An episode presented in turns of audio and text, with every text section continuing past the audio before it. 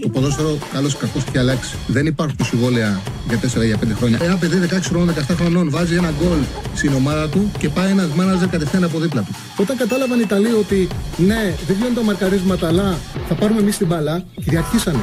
Το χέρι του βοηθού, το χέρι του το μόνο που μπορεί να κάνει είναι να στηριχτεί και για να μην πέσει κάτω. Με το αριστερό και με το δεξί δεν το βάλει το χέρι. Το, το, το, χέρι του δεν θα συνεχίσει να κινείται. Το βάλει στο πισινό του. Α, μ' αγαπάτε, δηλαδή, Τσάρλι, μ' αγαπάτε. Εννοείται, εννοείται, εννοείται. Καλησπέρα σας. Καλώς ήρθατε σε ένα ακόμα Charlie Ball pre-game, πριν τα παιχνίδια. Πριν ξεκινήσουμε να κάνουμε αυτό το οποίο το οποίο κάνουμε καθημερινά και ειδικά πριν από αυτές τις πέμπτες, ευρωπαϊκές πέμπτες, να βάλουμε κάτω τα παιχνίδια, να βάλουμε κάτω τις ομάδες και να συζητήσουμε. Να ξαναπώ συλληπιτήρια στην οικογένεια του Γιάννη Ιωαννίδη. Σήμερα στη Βούλα έγινε το πρωί επιμνημόσυνη η δέηση. Αύριο στην Θέρμη, στη Θεσσαλονίκη, στις 5 είναι η κηδεία του. Για όποιον είναι Θεσσαλονίκη και ενδιαφέρεται να πάει. Λοιπόν, ας ε, ξεκινήσουμε με τα δικά μας και οι τέσσερις ελληνικές ομάδες σήμερα έχουν ε, πραγματικά πολλές πιθανότητες να, να πάρουν τα παιχνίδια τους. Άλλες περισσότερες, άλλη ομάδα περισσότερες, άλλες λιγότερες. Θεωρώ πάντως ότι οι αντίπαλοι προσφέρονται. Κανένας από τους τέσσερις αντιπάλους μας ε, δεν είναι σε καλή κατάσταση. Οι δικές μας ομάδες είναι καλά. Ε, εγώ είμαι αισιόδοξος και για τις τέσσερις αναμετρήσεις. Ο Ολυμπιακός έχει το πρέπει.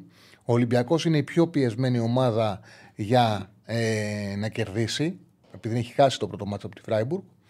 Παναθυναϊκό, ΑΕΚ και ΠΑΟΚ, αν καταφέρουν, ο Παναθυναϊκό είναι εκτός ακόμα και μισοπαλία.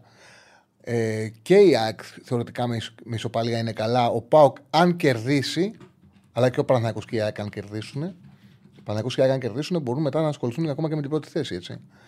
Ο Πάοκ, αν κερδίσει, γίνεται αφεντικός ο όμιλο. Έναν όμιλο βατό που έκανε ε, το καθήκον του, κέρδισε την πρώτη αγωνιστική στην Ελσίνκη, την ομάδα που θεωρητικά θα ε, διεκδικήσει μαζί της την ε, δεύτερη θέση, έτσι ξεκίνησε ο όμιλος. Όμως, με τα χάγια που έχει η Άιντρακτ, αν καταφέρει ο Πάοκ σήμερα να κερδίσει, γίνεται φαβορή για την πρώτη θέση, το οποίο και για τους ε, τέσσερις η πρώτη θέση σημαίνει ε, πρόκληση στους 16 για τον Paxson Conference για τις ευρωπαϊκές ομάδες του Europe. Είναι σημαντικό, κερδίζεις γύρω. Αν έρθεις πρώτος, είναι πάρα πολύ σημαντικό. Ασφαλώς, βέβαια. Το... Ο ρεαλιστικός στόχος είναι να συνεχίσουν οι ομάδες μας στην Ευρώπη. Ο Πάοκ, επειδή έχει και εύκολο όμιλο και έκανε ε, και ο ίδιος τον εαυτό του, έτσι, τον έβαλε σε μια καλύτερη αφετηρία με το διπλό σου Ελσίνκη έχει τη δυνατότητα σήμερα, αν αξιοποιήσει την κακή κατάσταση της Άιντραχτ, να βάλει σαν ε, ξεκάθαρο στόχο την ε, πρωτιά, δηλαδή να εξασφαλίσει ότι θα συνεχίσει το conference και από εκεί και πέρα να βάλει σαν ξεκάθαρο στόχο την ε, πρωτιά. Στο poll βάζουμε ε, ποια ομάδα πιστεύετε ότι έχεις περισσότερες πιθανότητες να κερδίσει σήμερα. Μπορεί να κερδίσουν και οι τέσσερις, μπορεί να μην κερδίσει κανένας. Το poll εκλογική, ποια ομάδα θεωρείτε ότι έχει τις περισσότερες πιθανότητες να κερδίσει σήμερα. Πάμε να δούμε ένα προς ένα, να δούμε λίγο έτσι πώς ετοιμάζονται οι ομάδες. Είμαστε μαζί με την B365 ε, καθημερινά. Η B365 είναι ε, μαζί μας. Χθε πήγαμε καλά και στο στοίχημα, πέρασε και το παρολί και τα δύο γκολ γκολ που είπα. Και να ξεκινήσω λέγοντας ότι στο πρώτο μήνυμα που δεχτήκαμε στην Κατερίνα ότι έχει γούστο, έτσι. Έχει γούστο. Έχει γούστο η κοπέλα. Λοιπόν, Πάμε όμως να πούμε για την Μπάτσκα Τόπολα που παίζει ο Ολυμπιακός, για το παιχνίδι του Ολυμπιακού, που το ξαναλέω είναι η ομάδα που έχει το πρέπει. Είναι η ομάδα η οποία πρέπει να διορθώσει, ο Ολυμπιακός πρέπει να διορθώσει το λάθος που έγινε με τη Φράιμπουργκ και το λέω λάθος γιατί ήταν ένα παιχνίδι για 3-0, για 3-0 αντί για 3-1 και ουσιαστικά δύο ατομικά λάθη χωρίς πίεση, τα οποία δεν προήρθαν από δημιουργία της Φράιμπουργκ, τον έφεραν πίσω στο σκορ, να κυνηγάει συνέχεια. Ευχαριστούμε πάρα πολύ τον φίλο από Νέα Υόρκη για τον, ε, για τον donate. Άμα θες να μου το κατεβάσεις να δω το όνομά του. Ε, Σταύρος ε, Σαριανίδης από τη Νέα Υόρκη για τον donate. Τον ευχαριστούμε πάρα πολύ τον ε, φίλο, σήμε, τον φίλο για τον donate του. Λοιπόν, που λέει 4 στα 4 να έχουμε σήμερα με τριάδα, με, δύο, με τρεις διπλές ευκαιρίες έχω για το τέλος. Θα τα πούμε στο τέλος της εκπομπής. Πάντα το σύγχρονο το βγάζουμε στο τέλος κάθε εκπομπής. Λοιπόν, Η Τόπολα βέβαια έχει μικρό όνομα, όμως έχει δείξει μέχρι τώρα ότι είναι καλύτερη από φαντάζει, επειδή είναι άγνωστη. Εγώ δεν την γνώριζα να πω την αλήθεια. Η Μπάτσκα Τόπολα. Έχει μέχρι τώρα ένα ρεκόρ 8-2-0 στις, ε, όλες, ε, στο Σέρβικο πρωτάθλημα. Την περασμένη, το Σαββατοκύριακο Σαββατοκύριακο έσπασε ένα ρεκόρ με 6 συνεχόμενες νίκες. Έχτηκε τον κόλ 93 από τη Μιλάντο Λουτσάνη και την πέρασε η Παρτιζάν. Με τη West Ham παρακολούθησα, έπαιξε 5-3-2. Αμυντικά προηγήθηκε. Έπαιξε πάρα πολύ χαμηλά μέτρα. Το παιχνίδι γύρισε σε 19 λεπτά. Η ομάδα του Μόγκε πραγματικά την πίεσε πάρα πολύ. Την οδήγησε ένα παιχνίδι με 28,2% κατοχή μπάλας. Μόλις 68 μεταβιβάσεις είχαν πάρα πολύ μεγάλο πρόβλημα.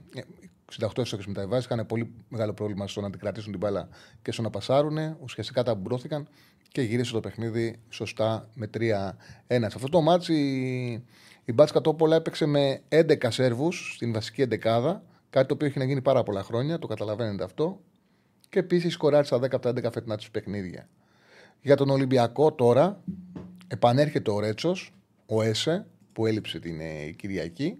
Και οι τρεις απουσίες είναι ο Φρέιρε, ο Εμποράν και ο Σκάρπα, με πιο σημαντική σίγουρα του Φρέιρε, που θα παίξει βέβαια στη θέση του ο Ντόι. Η λογική λέει ότι ο Μαρτίνες θα ξεκινήσει με το Πασχαλάκι κατά δοκάρια, το Ροντινέη στα δεξιά, Ορτέγκα ή Κίνη στα αριστερά. Τον Κίνη πάντα τον έχουμε στο μυαλό μας γιατί τον εκτιμά ο προπονητής. Τον πιστεύει, αυτός τον διάλεξε, τον είχε στη Γρανάδα. Βέβαια, ο Ορτέγκα είναι καλύτερο μπακ. Ρέτσος ή Ντόι. Ο SSS6 με το Μαντί Καμαρά. Εδώ υπάρχει ένα ερωτηματικό όπω ξεκινήσει ο Αλεξανδρόπουλος που πήγε σε τύπου. Το βάζω, επειδή συνήθως αυτοί που πάνε σε τύπου επιβραβεύονται. Ήταν καλός στους δοσημάδες ο Αλεξανδρόπουλος, πολύ καλός. Ποντένσε Φορτούνης, τα δύο άκρα. Ε, με τον Σολμπάκεν να είναι υποψήφιος να πάρει θέση του Ποντένσε. Μα, Μασούρας και φυσικά ο Ελκαμπή στην κορφή της επίθεσης.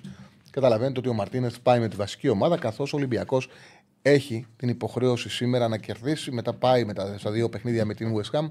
Καταλαβαίνετε, θα είναι σημαντικό να πάει με τους τρεις βαθμούς. Με νίκη η Τόπολα εξασφαλίζει ότι θα, ότι το πιο πιθανό είναι να τους βάλει από κάτω έτσι. Είναι το πιο ε, πιθανό είναι να ε, βάλει την ε, σερβική ομάδα από κάτω, να την κερδίσει σήμερα και μετά από εκεί πέρα να δει τι παραπάνω μπορεί να ζητήσει στον Όμιλο στο Europa League. Είναι σημαντικό το παιχνίδι σήμερα.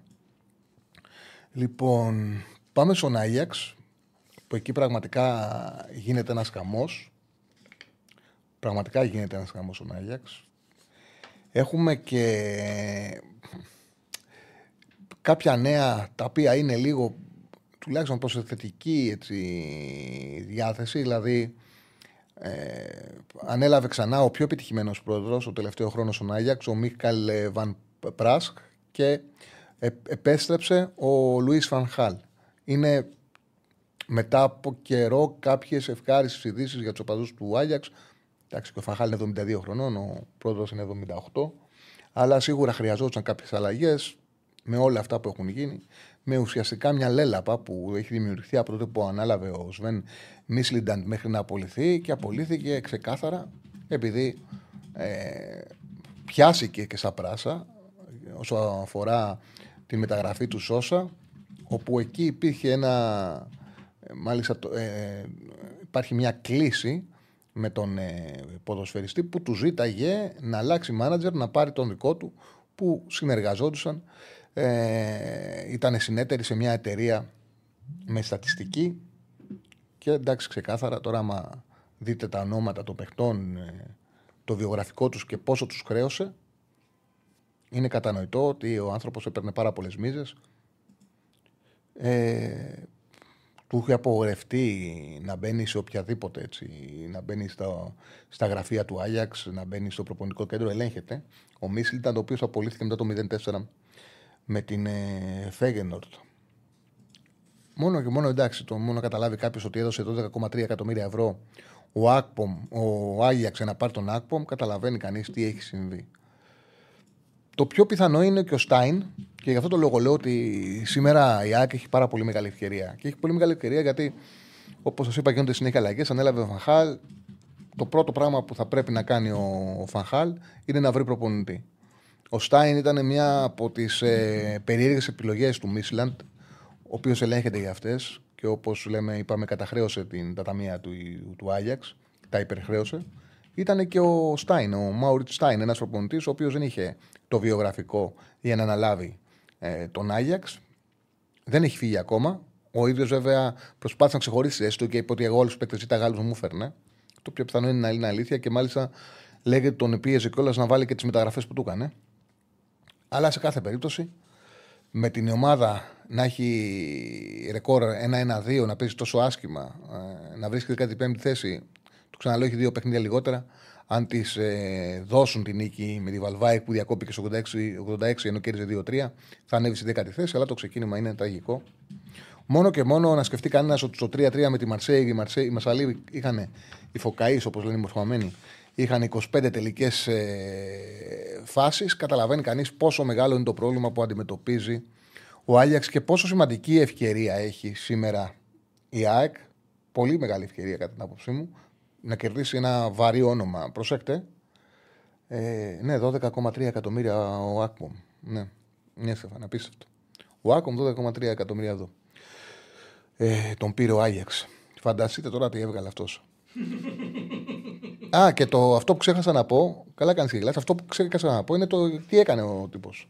Έκανε σε όλους συμβόλαια πενταετές, σε όλους, γιατί είναι πιο εύκολο να μοιραστεί το χρήμα. Δηλαδή σε όλους τους ποδοσφαιριστές αυτούς που έφερε, τους έκανε συμβόλαια για πέντε χρόνια στο καθένα. Λοιπόν, ο Άγιαξ σήμερα ε, έχει ταξιδέψει με 23 παίκτες, έχει τιμωρημένο τον ε, Φως, νεαρός σκαφ. Είναι εκτός δράσης ο Ρούλη, αυτός τύψε στο πρώτο παιχνίδι που έδωσε για το πρωτάθλημα. Είναι πάλι εκτός ο Μάντσβερ και ένας ε, back half. Δεν μπορούμε να πούμε με ασφάλεια την δεκάδα του, γιατί ο Στέιν έχει παίξει όλα τα μάτια με διαφορετική δεκάδα. Τώρα μια ενδεικτική δεκάδα που έχω στα χέρια μου με κάποιες διαφοροποιήσεις είναι ο Χόρτερ κάτω τα δοκάρια. Ρέτζ Σόσα στα δύο άκρα μπορεί αριστερά να παίξει και ο Άβυλα. Ο Αβυλά ήταν ο Μπακ, ο οποίος ήταν στην Adverb ε, και έφυγε μια μέρα για τον Άγιαξ πριν γίνει το μάτς με την ΑΕΚ. Τελικά τον βρίσκει η ΑΕΚ μπροστά της με τον Άγιαξ. Ε, Σουτάλο και Χάτο στο κεντρικό αμυντικό δίδυμο. Το πιο πιθανό είναι στη θέση 6 να παίξει ο Φαντεμπόμεν.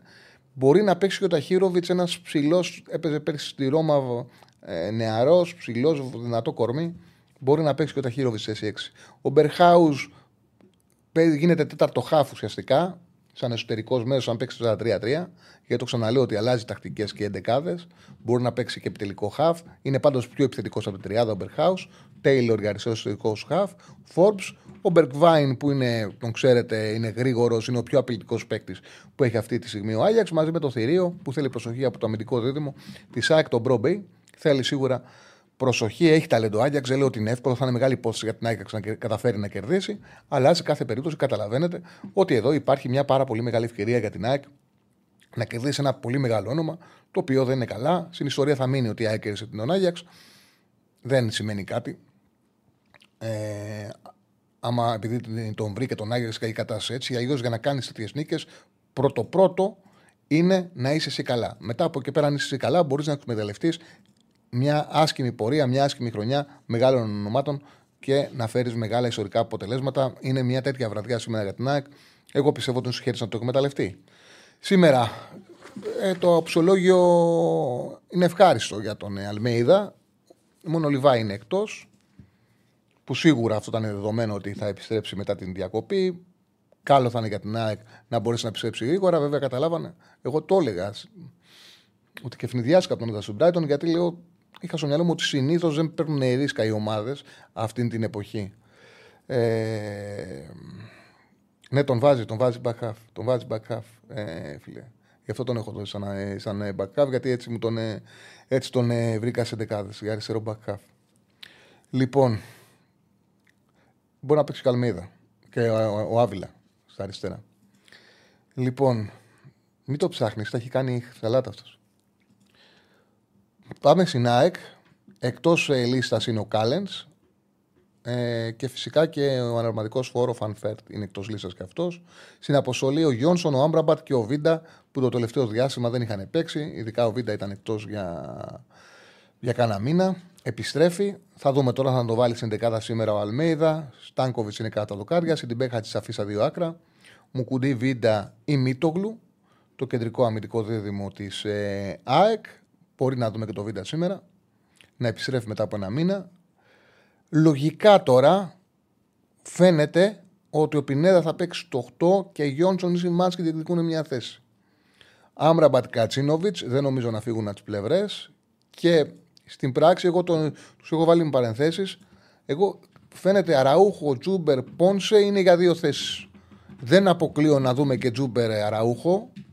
Δεν αποκλείω να δούμε και Αραούχο Πόνσε, Τσούμπερ Πόνσε.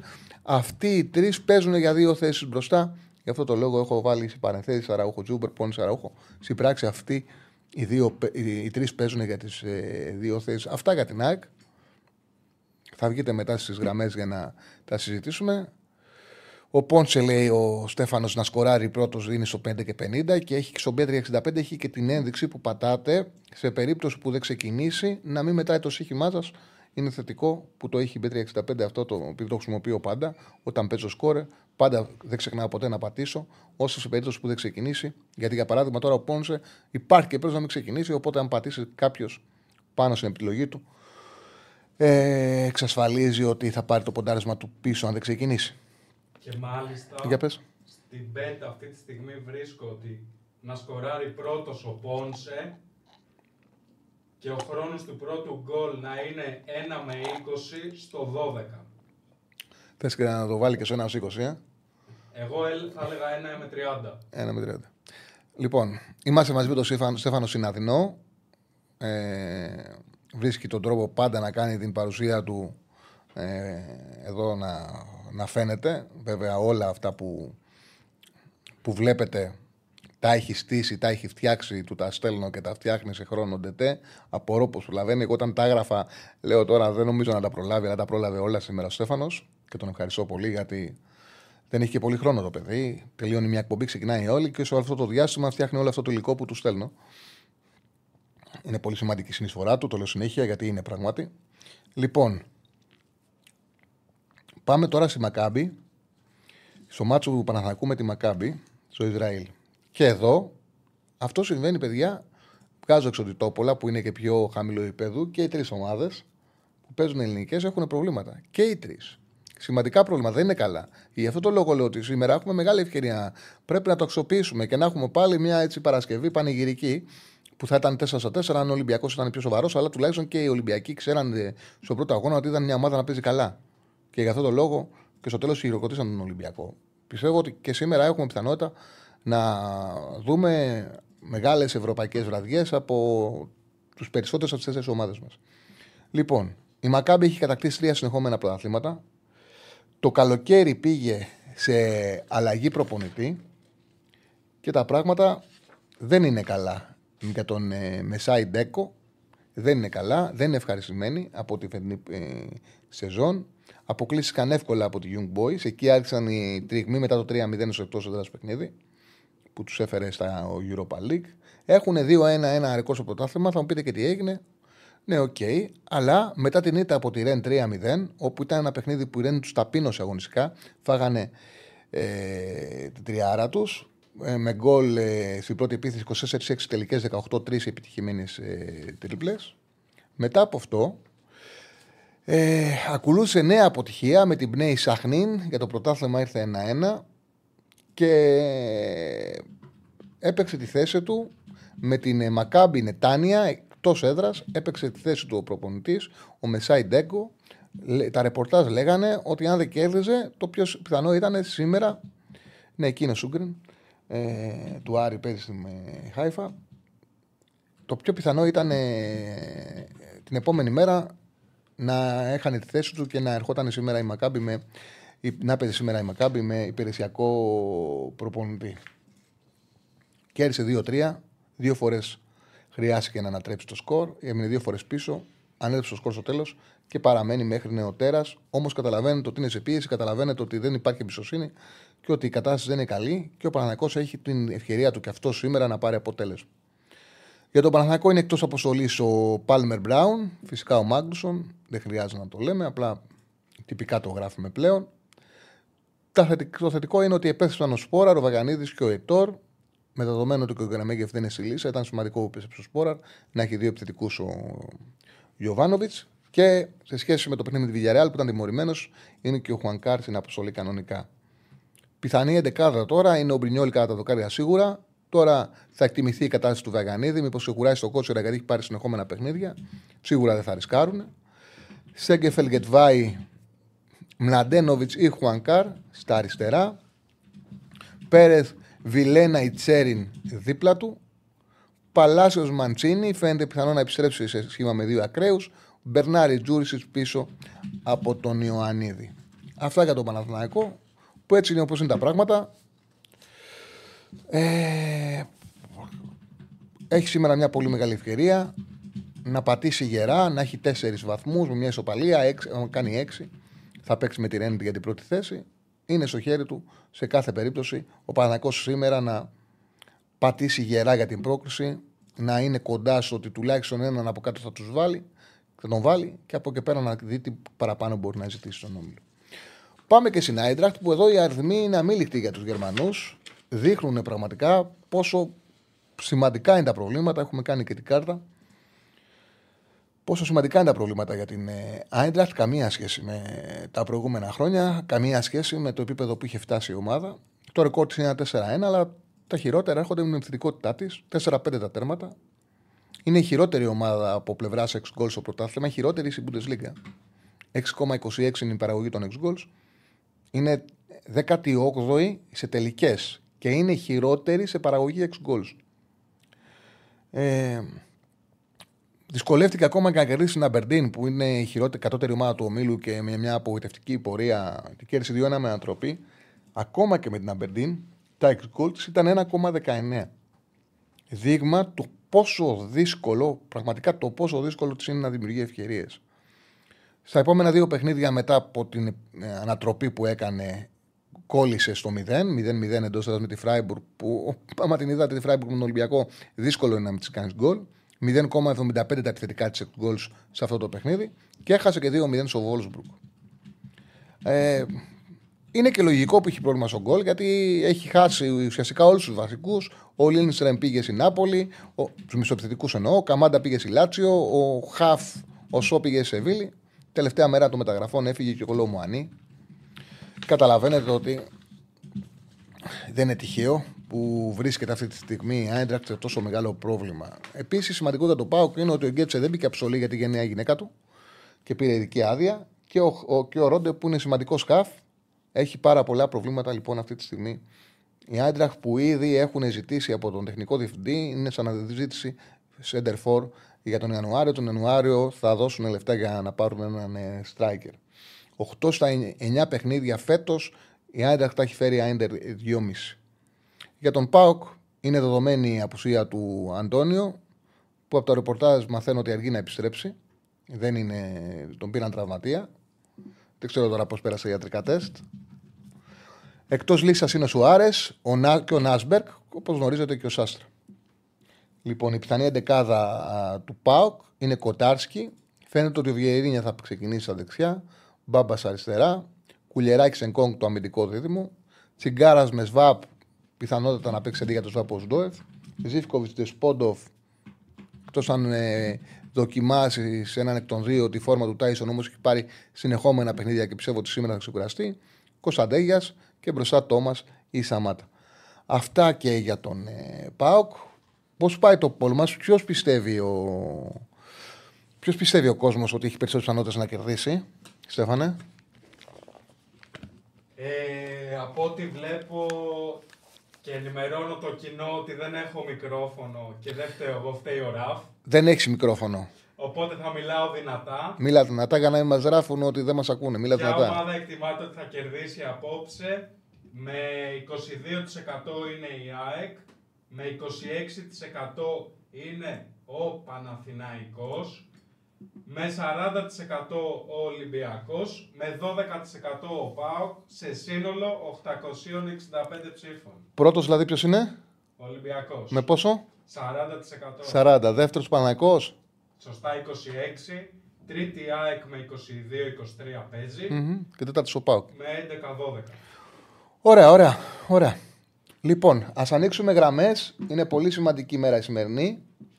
2-10-22-05-4-4-4. Περιμένω τις γραμμές σας να συζητήσουμε για τα σημερινά παιχνίδια που πράγματι έχουν πάρα πολύ ενδιαφέρον. Παιδιά, αναγκαστικά φώναζε, δεν έχει μικρόφωνο. Μετά θα στέλνατε μήνυμα όταν ακουγόμαστε. Σήμερα, από ό,τι καταλαβαίνω, ακουγόμαστε καμπάνα. Δεν έχω πάρει ένα μήνυμα. Τα βλέπω με άγχος πλέον. τα μήνυμα τα βλέπουμε. Ε, λοιπόν, κάντε like, παιδιά. Έχει δίκιο ο φίλος ο Παντελής που λέει έχετε ψηφίσει 880 και έχετε κάνει μόνο 150 like. Χρειαζόμαστε τα like σας, χρειαζόμαστε τα έχουμε ανάγκη. Βοηθάτε πάρα πολύ την εκπομπή. Κάντε subscribe, κάντε εγγραφή, κάντε like. Μας βοηθάτε πάρα πολύ. Έχουμε κανένα, έχει περάσει κανένας; Οι γραμμές είναι άδειες. 22-05-444. Καλύτερη βγαίνει στον αέρα. Περιμένουμε να συζητήσουμε για τα σημερινά παιχνίδια. Αλλά φυσικά και ό,τι άλλο έχετε στο μυαλό σας. Τρομάζει ο κόσμος το όνομα του Άγιαξ, λέει ο φίλος. Τρόμαξε ο κόσμος του Άγιαξ από την κλήρωση. Αλλά πραγματικά ότι αυτό το οποίο έχει δημιουργηθεί, η πραγματικότητα που έχει δημιουργηθεί για την ΑΕΚ, δεν έχει καμία σχέση με αυτή, η... με αυτήν την οποία ε, υπήρχε, με αυτήν την οποία υπήρχε όταν ε, έγινε η κλήρωση. Ε, καμία. Καμία. Είναι τελείως ε, διαφορετική πραγματικότητα σήμερα και οι τρεις ομάδες. Και βγάζω την Brighton έξω γιατί εγώ θεωρώ ότι η Brighton ήταν μια μαγική εικόνα η εξάρα που φάγει από την Αστον Βίλα. Η Brighton είχε δείξει συνεχόμενα παιχνίδια από πέρσι, το πόσο έχει βελτιωθεί με τον Τετζέρβι, πόσο επικίνδυνο είναι. Και εγώ θεωρώ ότι σε εκτός έδρας παιχνίδια θα είναι, που έχει να παίξει θα είναι πάρα πολύ απειλητική η Brighton και θα είναι στο δίδυμο. Αυτή είναι η άποψή μου. Και η Μαρσέη είναι άρρωστη και ο Άγιαξ είναι άρρωστη. Έχει πιθανότητες η ΑΕΚ κουβαλώντας και η ίδια με αυτό που πέτυχε η ίδια το τρίποντο από το Brighton, το πιο δύσκολο παιχνίδι μέσα σε εισαγωγικά μπορεί να δώσει. Πιστεύω αυτό είναι, έχοντας κερδίσει αυτό το παιχνίδι. Ε, είναι στο χέρι της πλέον τουλάχιστον να βάλει μια ομάδα από κάτω που φάνταζε σαν άθλος όταν έγινε κλήρωση, τώρα είναι πιο βατό. Έχουμε γραμμή; Έχουμε, ναι. Πάμε στον κόσμο. Πάμε στο πρώτο φίλο. Χαίρετε. Γεια σου, Τσάρλι. Καλησπέρα. Ο, ο Βασίλης από τον Πειραιά, είμαι αεξής. Γεια σου, Βασίλη. Πήρα γιατί, για την κλασική μου ερώτηση και ταυτόχρονα και, και θέση για την ΑΕΚ θέλω να πω. Λιγότερο χρονισμένα βέβαια έχει σχέση και με τον Όφη, αλλά θέλω να καταλήξω στη σημερινή, στο σημερινό μάτς με, το, με τον Άγιαξ. Καταρχήν ο Άγιαξ έβγαλε ένα καταπληκτικό λόγο για το σημερινό αγώνα, δεν ξέρω αν το έχεις δει. Μοιάζει με, με αγγείο αρχαιοελληνικό της κλασικής περίοδου ένα πάρα πολύ ωραίο που λέει ΑΕΚ, ΑΕ, ΕΑΣ και τα λοιπά, πολύ όμορφο, όποιος δεν το έχει δει στο τσεκάρι. Ε, ήθελα να σου πω, ρε φίλε, το εξής. Όταν η ΑΕΚ έπαιξε με την Brighton, μου είχες πει τότε ότι ένας από τους λόγους ήταν ότι οι γραμμές είχαν οπισθοχωρήσει τη ΑΕΚ μένα, ας πούμε, αλλά ήταν και κοντά μεταξύ τους ε, η, αμυντή, το, η άμυνα με το κέντρο, την επίθεση και αυτό φαινόταν ας πούμε με τον τρόπο που μπορούσε να βοηθάει η μία γραμμή την άλλη ε, το κέντρο την άμυνα, αυτό καλά είχε φανεί ιδιαίτερα πάρα πολύ, ιδιαίτερα εκεί με τον Γιόνσον και τα λοιπά, αλλά και το κέντρο την επίθεση, η επίθεση στο κέντρο. Η ΑΕΚ στον Όφη ε, ε, παρουσιάσει ακριβώς το αντίθετο, δηλαδή απομακρυσμένες γραμμές μεταξύ τους, ασύνδετες, ένα κέντρο μόνο του που δεν μπορούσε να, να ελεγχθεί γιατί πέφτανε οι άλλοι πάνω και τα λοιπά, δεν υπήρχαν βοήθειες. Και η ερώτησή μου είναι άρα καταρχήν γιατί έγινε αυτό, γιατί δηλαδή να μην παίζεις πάντα με έναν τέτοιο τρόπο, με σφιχτές τις γραμμές σου; Και το άλλο είναι εντάξει, είναι ένα ερώτημα που δεν μπορεί να απαντηθεί. Άραγε θα κάνεις σήμερα για πάλι το ίδιο, δηλαδή είναι αυτό που έκανε με την Brighton. Και ας παίζει μέσα στην έδρα της, έχει σημασία αυτό; Λοιπόν, κοίταξε να δεις. Είναι τελείως διαφορετικά παιχνίδια. Ένας αγώνας όπου πρέπει να πάρεις την μπάλα να επιτεθείς και να δημιουργήσεις, με έναν αγώνα όπου ξέρεις η Άξο Μπράιτον πήγε με 24,9% κατοχή. Ε, με τον Όφη είχε πάνω από 60. Και το γνώριζε από πριν.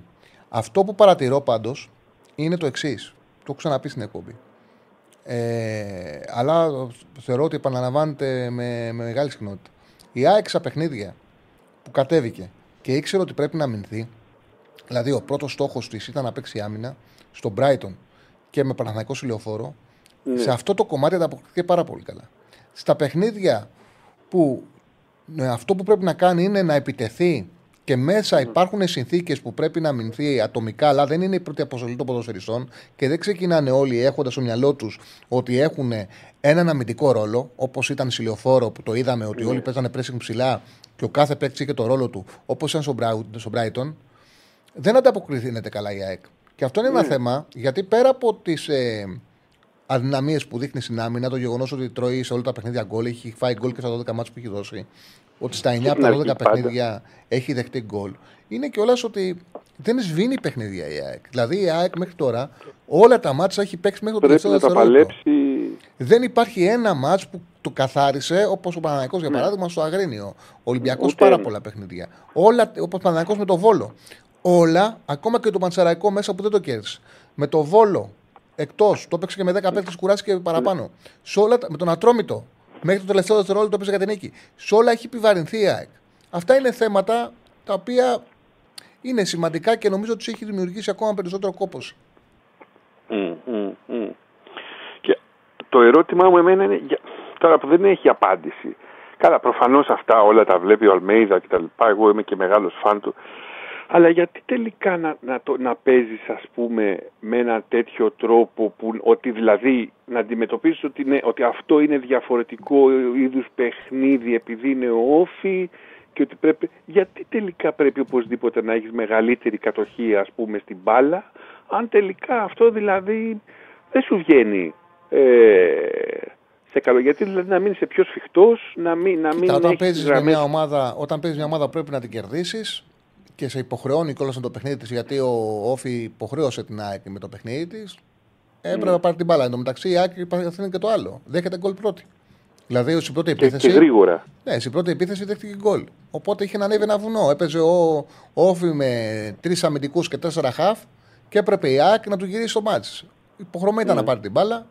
Είναι και ένα παιχνίδι που δεν της ταιριάζει. Η ΑΕΚ ε, έχει το εξής: κάνει πρωταθλητισμό Όμως προσπαθεί τα γκολ να τα πετύχει αν είναι με κλέψιμο.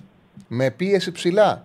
Ε, ναι. Γεμίζοντας την αντίπαλη περιοχή. Δεν είναι η ομάδα που θα πάρει την μπάλα και θα ανοίξει το τείχος όπως έπρεπε να κάνει στο Γετικού. Λέει, ναι, ναι, ναι, ναι, ναι, ναι. ναι. Σε ευχαριστώ πολύ. Άντε Τσάρλι με την, με την νίκη όλες οι ελληνικές ομάδες σήμερα. Μακάρι, μακάρι. Καλό απόγευμα. Γεια, γεια, γεια. Λοιπόν, ε, η ΑΕΚ έχει επιλέξει να είναι Α, καλά, εντάξει, δεν έχει, δεν έχει νόημα το, το μήνυμα. Δεν ξέρω αν έχεις κάποιο μήνυμα στο chat που θες να συζητήσουμε. Όχι, δεν έχω δει κάποιο αξιόλογο. Λοιπόν, η ΑΕΚ η Κρήτη δεν είχε δημιουργικό μέσο στον άξονα και γι' αυτό κόπηκε στη μέση. Ξεκουράστηκε ο, Πινέλ, ο Πινέδα, ο Μαντάλας ήταν αδιάθετος και ο Πιζάρος αριστερά χαμένος δεν είσαι πολύ μακριά την πραγματικότητα και αυτό φαίνεται κιόλας μόλις μπήκε ο Πινέδα που ήταν το μοναδικό διάστημα στο τέλος που η ΑΕΚ μπόρεσε να βάλει την μπάλα ανάμεσα στις γραμμές του αντιπάλου και να δώσει πάση στο τελευταίο τρίτο.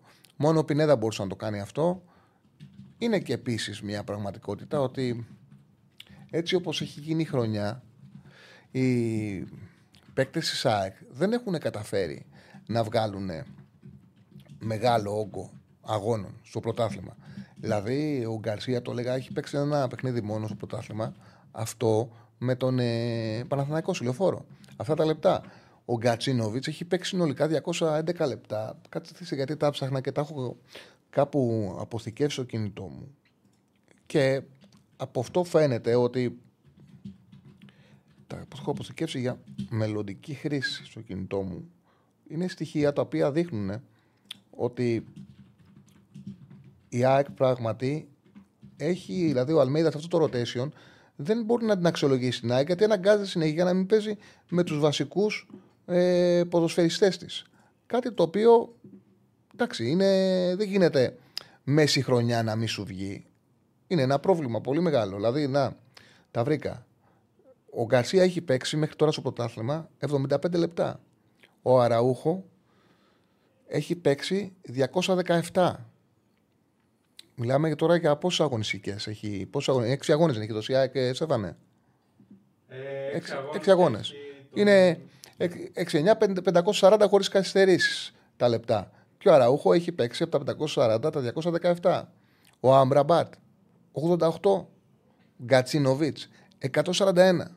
Ο Πινέδα 216. Δεν έχει παίξει κανένας ούτε τα μισά λεπτά στο πρωτάθλημα. Βλέπουμε λοιπόν ότι τι είπε, Ούλε; Ποιος γέρασε.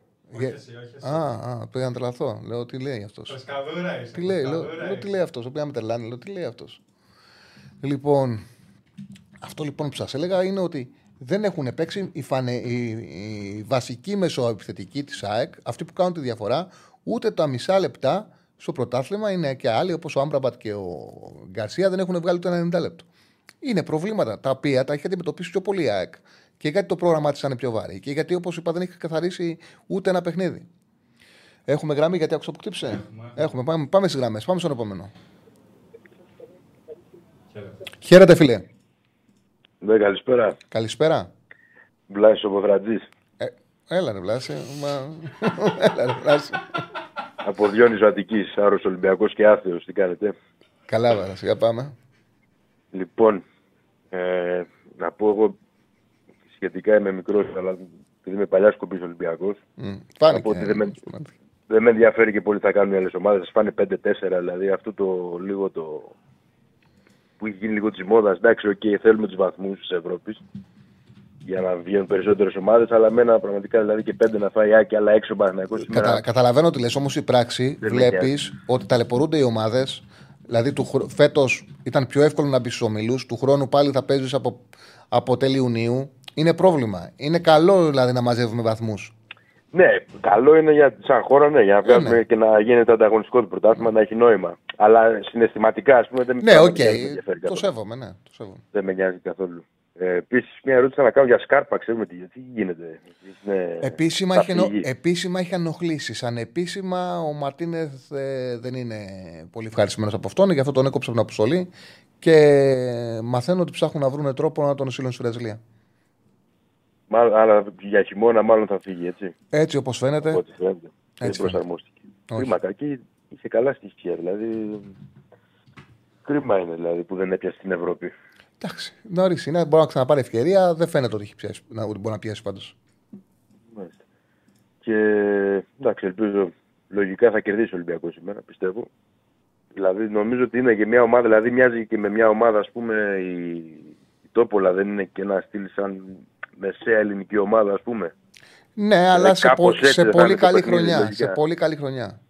Α πούμε, σαν να παίζει με τον Όφη, ας πούμε. Να... Κάτι τέτοιο. αλλά σκέψου ο Όφη να ξεκινά με 7-2, 8-1-0 και να φέρνεις σοπαλία στο προηγούμενο και να, βγαίνει, και να γίνεται δεύτερος. Ναι. Είναι σε καλή, σε καλή χρονιά. Δηλαδή δεν είναι, είναι σαν τη Τσουκαρίτσκι. Είναι καλύτερη ομάδα της Τσουκαρίτσκι. Ναι. Ναι. Okay. Πάντως, εγώ νομίζω είναι καλύτερα να βγούμε τουλάχιστον τρίτη Έχω βαρεθεί να βγαίνουμε δεύτερη κάθε φορά και να μας έρχεται μια ομάδα τώρα το. Κάθε Arsenal και η Σεβίλη, ξέρω εγώ, ή κάθε. και να αποκλειόμαστε. Mm-hmm. Δηλαδή νομίζω, νομίζω θα ήταν καλύτερα να βγούμε τρίτη. Ή πρώτος ή τρίτος δηλαδή. Δεύτερο με έχει κουράσει πλέον. Δεν ξέρω ποια είναι η άποψή σας. Κοιτάξτε, σου έχω ξαναπεί ότι καταλαβαίνω ότι το τρίτος εισιτήριο είναι καλύτερο από το δεύτερο, γιατί σου δίνει τη δυνατότητα στο κόμφερε να πας πιο μακριά, είναι πιο βάτος ο δρόμος. Οι ομάδες όμως μέσα ε, στο εσωτερικό της πρέπει να κοιτάνε τον, ε, πάντα τον πιο ψηλό στόχο. Αν ε, δεν τα καταφέρουν, μετά συνεχίζουν στο conference. Ε, λίγο τζόγος εκεί δύσκολο. Δηλαδή τώρα να, να σου έρθει η Νάπολη, να σου έρθει καμιά Μάντζιστερ. Ασφαλώς, ασφαλώς. Καταλαβαίνω τι λες. Καταλαβαίνω τι λες. να πας Αλλά δεν μπορεί να, βάλεις, δεν μπορεί να βάλεις μέσα στην ομάδα τη λογική πάμε να χάσουμε. Πες ότι κερδίζει το πολλά. Δεν μπορεί να βάλεις μέσα, μέσα ότι πάμε να βγούμε τρίτη. Είναι ναι. κακό μήνυμα με στην ομάδα. Ναι, τι να πεις και σαν προπονητής. Πάμε ε, να χάσουμε. Εντάξει. Ε, ναι. εντάξει, παιδιά. Ευχαριστώ πάρα πολύ. Καλή συνέχεια. Ευχαριστώ πάρα πολύ, πάρα πολύ. Λοιπόν, ωραία. Όποιος πάλι θα βγει κατευθείαν. 2-10-22-05-4-4-4. Ε, πολύ ωραίος ήταν ο Βλάσης, παιδιά. Μπήκε δυνατά. Μια χαρά πήγε η κουβέντα. Ήταν ωραίος. Ε, λοιπόν, να δούμε κανένα μήνυμα μέχρι να πάρει κανένα τηλέφωνο. Για μένα, για μένα πάντως, πριν, ε, γιατί δεν βλέπω πόσο παρόν κάτι ενδιαφέρον να έχετε στείλει, ε, εγώ περιμένω πραγματικά έτσι με πολύ μεγάλο ενδιαφέρον, με πολύ μεγάλο ενδιαφέρον, το, τον τρόπο που ο Παναθηναϊκός θα προσεγγίσει το παιχνίδι με την, ε, στο Ισραήλ. Το λέω γιατί θέλω να δω, ρε παιδί μου, αν ο Ιωβάνοβιτ έπαιξε συνεχόμενα ντέρμπι στην Ελλάδα. Δεν πήρε κανένα. Έχει πάρει ένα μήνυμα ότι πρέπει λίγο να αλλάξει η λογική του, πρέπει λίγο να σκληρύνει το κέντρο του, πρέπει λίγο να, να σταματήσει το Τζούρισιτς Μπερνάρδα ότι δεν λειτουργεί, ότι θα σκεφτεί να πάει με τριάδα. Είναι πράγματα τα οποία για το Ρόσερ είναι πιο βαθύ. Επί, φέτος. Επίσης έχει μείνει πλέον με, με δύο στόπερ. Δεν μπορεί να παρουσιάσει την ομάδα δύναμη στον άξονα. Δεν μπορεί να ξαναπαρουσιαστεί με soft δεκάδα. Ε, τον Βιλένα τον βλέπουμε συνεχόμενα παιχνίδια. Χρειάζεται έναν τρίτο, θα τον δώσει. Δεν του ταιριάζει του Βιλένα, ειδικά σε τόσο ευρωπαϊκό που έχεις και το περιθώριο να πάρεις σοπαλία. Γιατί ο Παναγιακό πραγματικά σήμερα μπορεί να πάει για δύο αποτελέσματα. Ε, μπορεί να πάει για το, πάει για το Χ2. Θα, θα βάλει το Βιλένα προστατευμένο με Ξάρι και με τον Τσέριν. Είναι πράγματα τα οποία πρέπει σιγά σιγά να μπουν στο Παναθηναϊκό και το σημερινό παιχνίδι, που όπως είναι και με ισοπαλία ο Παναθηναϊκός είναι καλά, νιώθω ότι προσφέρεται για μια διαφορετική προσέγγιση. Δηλαδή, θα επαναφέρει σίγουρα το Βιλινά στην δεκάδα. Το πιο πιθανό να επαναφέρει και τον Πέρεθ. Πραγματικά δεν θέλω να τους δω να, δω, να παίζουν πάλι ανοιχτά με τον Μπερνάρη, με τον Τζούτζη. Θα μου κάνει άσχημη εντύπωση. Τέλος πάντων, θα δούμε πώς θα το κάνει ο Γιωβάνοβιτ. Ευχαριστούμε πάρα πολύ τον Σταύρο τον Ουζίνη και για τον Donate 10 και 39 ευρώ. Τον ευχαριστούμε πάρα πολύ, αλλά και για τα καλά του λόγια. Φοβερή εκπομπή και ακόμα καλύτερες αναλύσεις. Ελπίζω να κερδίσει η Άικλεϊ σήμερα. Αλλιώς θα περιμένω πάλι να ακούσω την διάγνωσή σου για τον ασθενή. Κοιτάξτε να δείτε, για τον ασθενή. Δεν είναι ασθενής η ΑΕΚ. Η ΑΕΚ θεωρώ ότι παρουσιάζει συμπτώματα τα οποία, για παράδειγμα, τα είχε κατά καιρούς ο Παναθηναϊκός. Δηλαδή, νιώθω βλέποντας τη φετινή ΑΕΚ, μου θυμίζει, αρκετοί που είσαι νεότεροι δεν το έχετε προλάβει, δεν το έχετε ζήσει, το Παναθηναϊκό, τον καλό Παναθηναϊκό στις αρχές του 2000 που πήγαινε μακριά στην Ευρώπη, ήταν πολύ ανταγωνιστικός, έπαιζε για την εποχή σε πάρα πολύ υψηλή ένταση στην Ευρώπη, σε πολύ υψηλή ένταση. Γιατί είχε μια επιθετική άμυνα, έβγαινε γρήγορα σε επιθέσεις, έπαιζε άμεσα στον χώρο και στην Ελλάδα δυσκολευόταν να διαχειριστεί τα παιχνίδια. Μένα μου θυμίζει πάρα πολύ τη χρονιά του Αναστασιάδη, η φετινή ΑΕΚ. Δηλαδή και εκεί υπήρχε το ίδιο. Η ΑΕΚ είχε, ο Παναγό είχε παίξει τότε προγραμματικά, είχε περάσει την Πολώνια. Στα μάτια στην Ελλάδα δεν είχε καταφέρει να κερδίσει εύκολα ούτε ένα παιχνίδι. Σε όλα ζοριζόταν, σε όλα έπαιζε μέχρι τέλους. Και στην Ευρώπη ήταν ανταγωνιστικός, αλλά δεν ξεκουραζόταν ποτέ να πάρει ένα μάτς τότε ζεστά και αυτό δημιουργούσε ένταση συνέχεια. Τέλος πάντων, ο Αλμέιδα έχει βέβαια το καλό το ότι έχει την περσινή χρονιά πίσω του. Έχει το double όπου του δίνει τη δυνατότητα ακόμα και να μην πάει. Λέμε τώρα, είναι νωρίς ακόμα. Αλλά να πούμε ότι μένει μακριά στο πρωτάθλημα.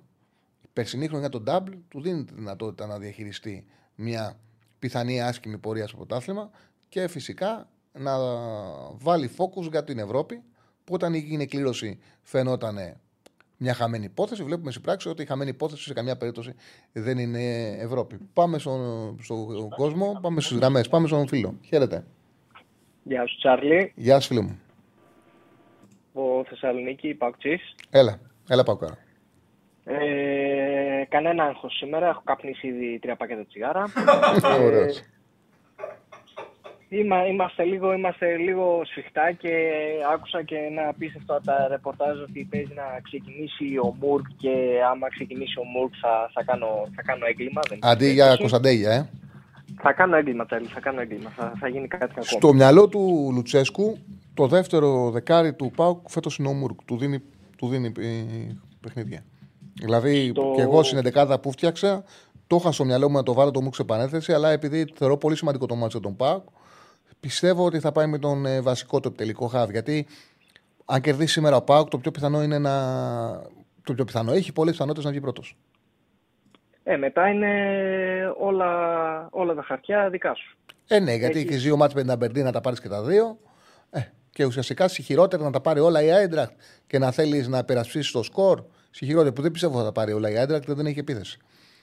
Πάνε, Είναι- Πας για διπλό αποτέλεσμα. εκεί Ναι, μετά. ναι. Και δεν πιστεύω να τα πάρει όλα η Άιντρακτ. Δεν το πιστεύω. Δηλαδή θα κάνει λάθος η Άιντρακτ. Είναι μεγάλο το διπλό κατά την άποψή μου στην Ελσίκη του Πάουκ. Ε, και επίσης, εντάξει, και αυτό που λέγαμε και τις προάλλες για τον Σαμάτα, εγώ δεν θέλω να παίξω Σαμάτα. Δεν θέλω, δεν το βρίσκω σωστό να παίξω Σαμάτα. Διερήνια, από ό,τι φαίνεται, θα παίξει επειδή έχει και ένα βάρος στο όνομά του στη Γερμανία από τα χρόνια του στη Wolfsburg που ήταν ε, τρομερό μπακ. Είχε βγει νομίζω και Ναι, το εντάξει, καλύτερο δεξί παικτάρα το, μπακ. μην το συζητάς. Ο Βιερίνια 37 τότε είχε χρονών πάει όμως. εξτρέμ. Εξτρέμ ήταν στον Μπάουκ και πήγε εξτρέμ στη Γερμανία και έκανε μεγάλη καριέρα σαν μπακ. Και Ναι, στις σαν δύο ναι. πλευρές. Και δεξιά και αριστερά. Ναι. Και εδώ πέρα όταν είχε έρθει, ο λόγος που έπαιξε αριστερά νομίζω ήταν ότι τότε είχαμε δεξί μπακ το Μάτος και εκεί που πονούσαμε ήταν η αριστερή πλευρά και απλά είπαμε ας παίξει ο Βιερίνια μπορεί να το παίξει. Όπως και το έμεινε λες. εκεί. Όπως το λες. Όπως το λες. Και ο ίδιος Τώρα ο από εκεί- Βιερίνια γνωρίζω ότι ήθελε πάρα πολύ τα χρόνια που ήταν καλά του Λουτσέσκου τα πρώτα να παίξει εξτρέμ.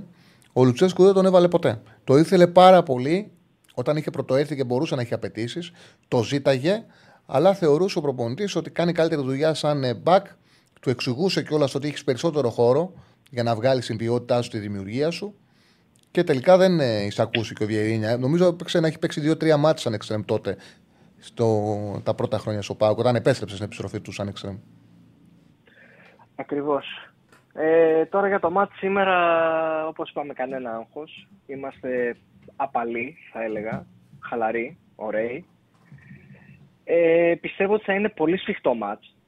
Πιστεύω δηλαδή ότι, ειδικά το έδειξες πριν και με τους αριθμούς, δεν, η, η Άιντραχτ βάζει γκολ με το σταγονόμετρο, σε εμάς θα βρει να, Ναι. να ξεπατώσει να βάζει γκολ. Και δεν Ε, δημιουργεί, εμείς- δεν δημιουργεί. Είναι τελευταία στο ex goals και 18η σε τελικές στη Γερμανία. Με- με Κόγκ και με και Τζιόρα, άμα βάλουμε και εμείς δύο μπλουζάκια έτσι, πάμε για μπάλα, κάτι θα δημιουργήσουμε. Τσάλι, κά, κάτι θα κάνουμε. Οπότε εγώ φοβάμαι. 16η γιατί- σε τελικές, συγγνώμη, συγγνώμη, ε, είναι 18 Ναι. στην Bundesliga, περνάει 2, είναι 16η σε τελικές, όχι 18η. 16η. Είναι τελευταία στα ex goals, ε, παραγωγή επιθετικά ex goals, 16η σε τελικές. Μακάρι, ε, εγώ πιστεύω πάντως ότι θα είναι λίγα τα γκολ, δηλαδή 1-0, 1-1, μακάρι όχι 0-1, δηλαδή εκεί θα πάει. Ναι, το ναι, η μάτς. λογική Δεν αυτό λέει. πιστεύω ότι θα ανοίξει. Η λογική αυτό λέει. Θα είναι έκπληξη. Με βάση τον τρόπο που παίζουν και οι δύο ομάδες, θα είναι έκπληξη. Άνοιξε. Κατά τα άλλα, αυτό, βα- αυτά βασικά τσάλι. Ε, κάτι ακόμα να πω για το πώς θα φέρνει η ζωή. Η ΑΕΚ αυτή τη στιγμή πέτυχε τον πιο χάλια Άγιαξ εδώ και 6-7 χρόνια, μπορεί και παραπάνω. Ω, παρα, πω, παραπάνω, παραπάνω. Και όταν πετύχαμε εμείς τον Άγιαξ ήταν από τα ημιτελικά του Champions League που είχε αποκλειστεί από τον τελικό στο 90 φεύγα. Ε, δηλαδή, εντάξει, πώς τον πέτυχε ο ένας τον Άγιαξ και πώς τον Ναι, πέτυχε ο άλλος. συμβαίνουν αυτά. Και η ΑΕΚ δεν Και η είχε ΑΕΚ, ναι. πετύχει στους ομίλους τότε. Και η ΑΕΚ τον έχει πετύχει, ναι. Και η ΑΕΚ τον έχει πετύχει φορμαρισμένο τον Και είχε ΑΕΚ. αρπάξει τρία έξω. Α, και ναι, ναι, μέσα. ναι, Ναι, ναι, ναι, ναι. σωστά, ναι. Έχει ξανάρθει ο Στους Άγιαξ ομίλους, στους ε, ομίλους. με την ΑΕΚ. ε, ήταν πραγματικά σε πολύ καλή εποχή εκείνο το διάστημα. Σε ευχαριστώ πάρα πολύ. Να είσαι καλά, Που Τσάρλι. χάσει η καλή πρεμιέρα συνέχεια. 3-1 με τον Ουζουνίδη. Ναι, ναι. Ναι. Ε, και είχε ξεκινήσει καλά το παιχνίδι. Ε, Στο στην Ιρλανδία το πρώτο το έξω. θυμάμαι το έβλεπα αυτό, ήμουν ακόμα φοιτητής. Δεν βλεπόταν η ΑΕΚ τότε. Ναι, εντάξει. Είχε πάρει το πρωτάθλημα και δεν είχε στηρίξει και την ομάδα. Αλλά να είμαστε ειλικρινείς, ότι τίμια τότε ο Μελσανίδη είχε πει ότι δεν με ενδιαφέρει, φτιάχνω το γήπεδο. Ήταν ξεκάθαρο ότι εκείνη την εποχή δεν ήθελε με τίποτα να ανεβάσει τον μπάτζετ της ομάδας και παρότι πήρε το πρωτάθλημα δεν το έκανε. Ήταν υποχρεωμένος τότε για να κρατηθεί η ομάδα σε υψηλό επίπεδο να ανεβάσει τον μπάτζετ και για να κρατήσει τους παίκτες, αλλά και για να ενισχύσει την προσπάθεια. Δεν συνέβη και ήταν μοιραίο ότι θα αρχίσει η πτώση όπως έγινε. Δεν έφυγε κανένας προπονητής, δεν έφυγε κανένας τεχνικός διευθυντής, φεύγανε όλοι, αλλά δεν γινόταν ε, κάτι διαφορετικό. Και αυτοί που ήρθαν όμως ήρθαν σαν δανεικοί. Όπως γίνεται τώρα στο ΠΑΟΚ. Ναι, οκ. Λοιπόν, έχουμε γραμμή; Έχουμε και γραμμές. Πάμε, πάμε στον κόσμο. Πάμε στον επόμενο. Χαίρετε. Καλησπέρα, καλησπέρα Τσάρλυ. Καλησπέρα, φίλε. Γιώργος από Διόνυσο. Έλα, Γιώργο. Ε, θα ήθελα να σου κάνω απλά μια ερώτηση και να μου πεις λίγο την εκτίμησή σου για ένα από τα χθεσινά μάτια του Champions League. Ε, και από την ταπεινή του άποψη. Πόσα ποτήρια κρασί πρέπει να έχει κατεβάσει ένας προπονητής για να κατεβάσει την ομάδα του με 4-2-4 απέναντι σε αγγλική ομάδα μέσα στην Αγγλία. Δηλαδή, Και χωρίς χάφε. Δεν έχει καλά χάφε Λε- η Παρή για να το κάνει αυτό. Είναι, δεν έχει είναι χάφ. αδιανόητο. Κατέβηκε να παίξει 4-2-4 μέσα στο Νιούκασλ με τον Ουγκάρτε και τον Ζαΐρε Μερί που μαζί οι ηλικίες τους πρέπει μάξ να φτάνουν επί 44 χρονών. Είναι 22 και 20 ο Και καθένα. ήταν σαν να μην την είχε δει τη Newcastle. Γιατί η Newcastle τα τελευταία παιχνίδια έχει βρει τη φόρμα της, έχει πάρα πολύ ένταση. Ήταν επικίνδυνο το μάτς για την Παρή. Έπρεπε να το φοβηθεί, έπρεπε να πάει προσδεγμένα. Εντάξει, ξέρεις τι γίνεται. Τι γίνεται με τον Παρή και με τον, ε, με τον Ενρίκε. Η Παρή είναι μια ομάδα όπου βλέπεις ότι δεν έχει καλά χαφ και έχει μια ταχύτητα μπροστά. Κολομουανί, Εμπαπέ, Κολομουανί, Ντεμπελέ.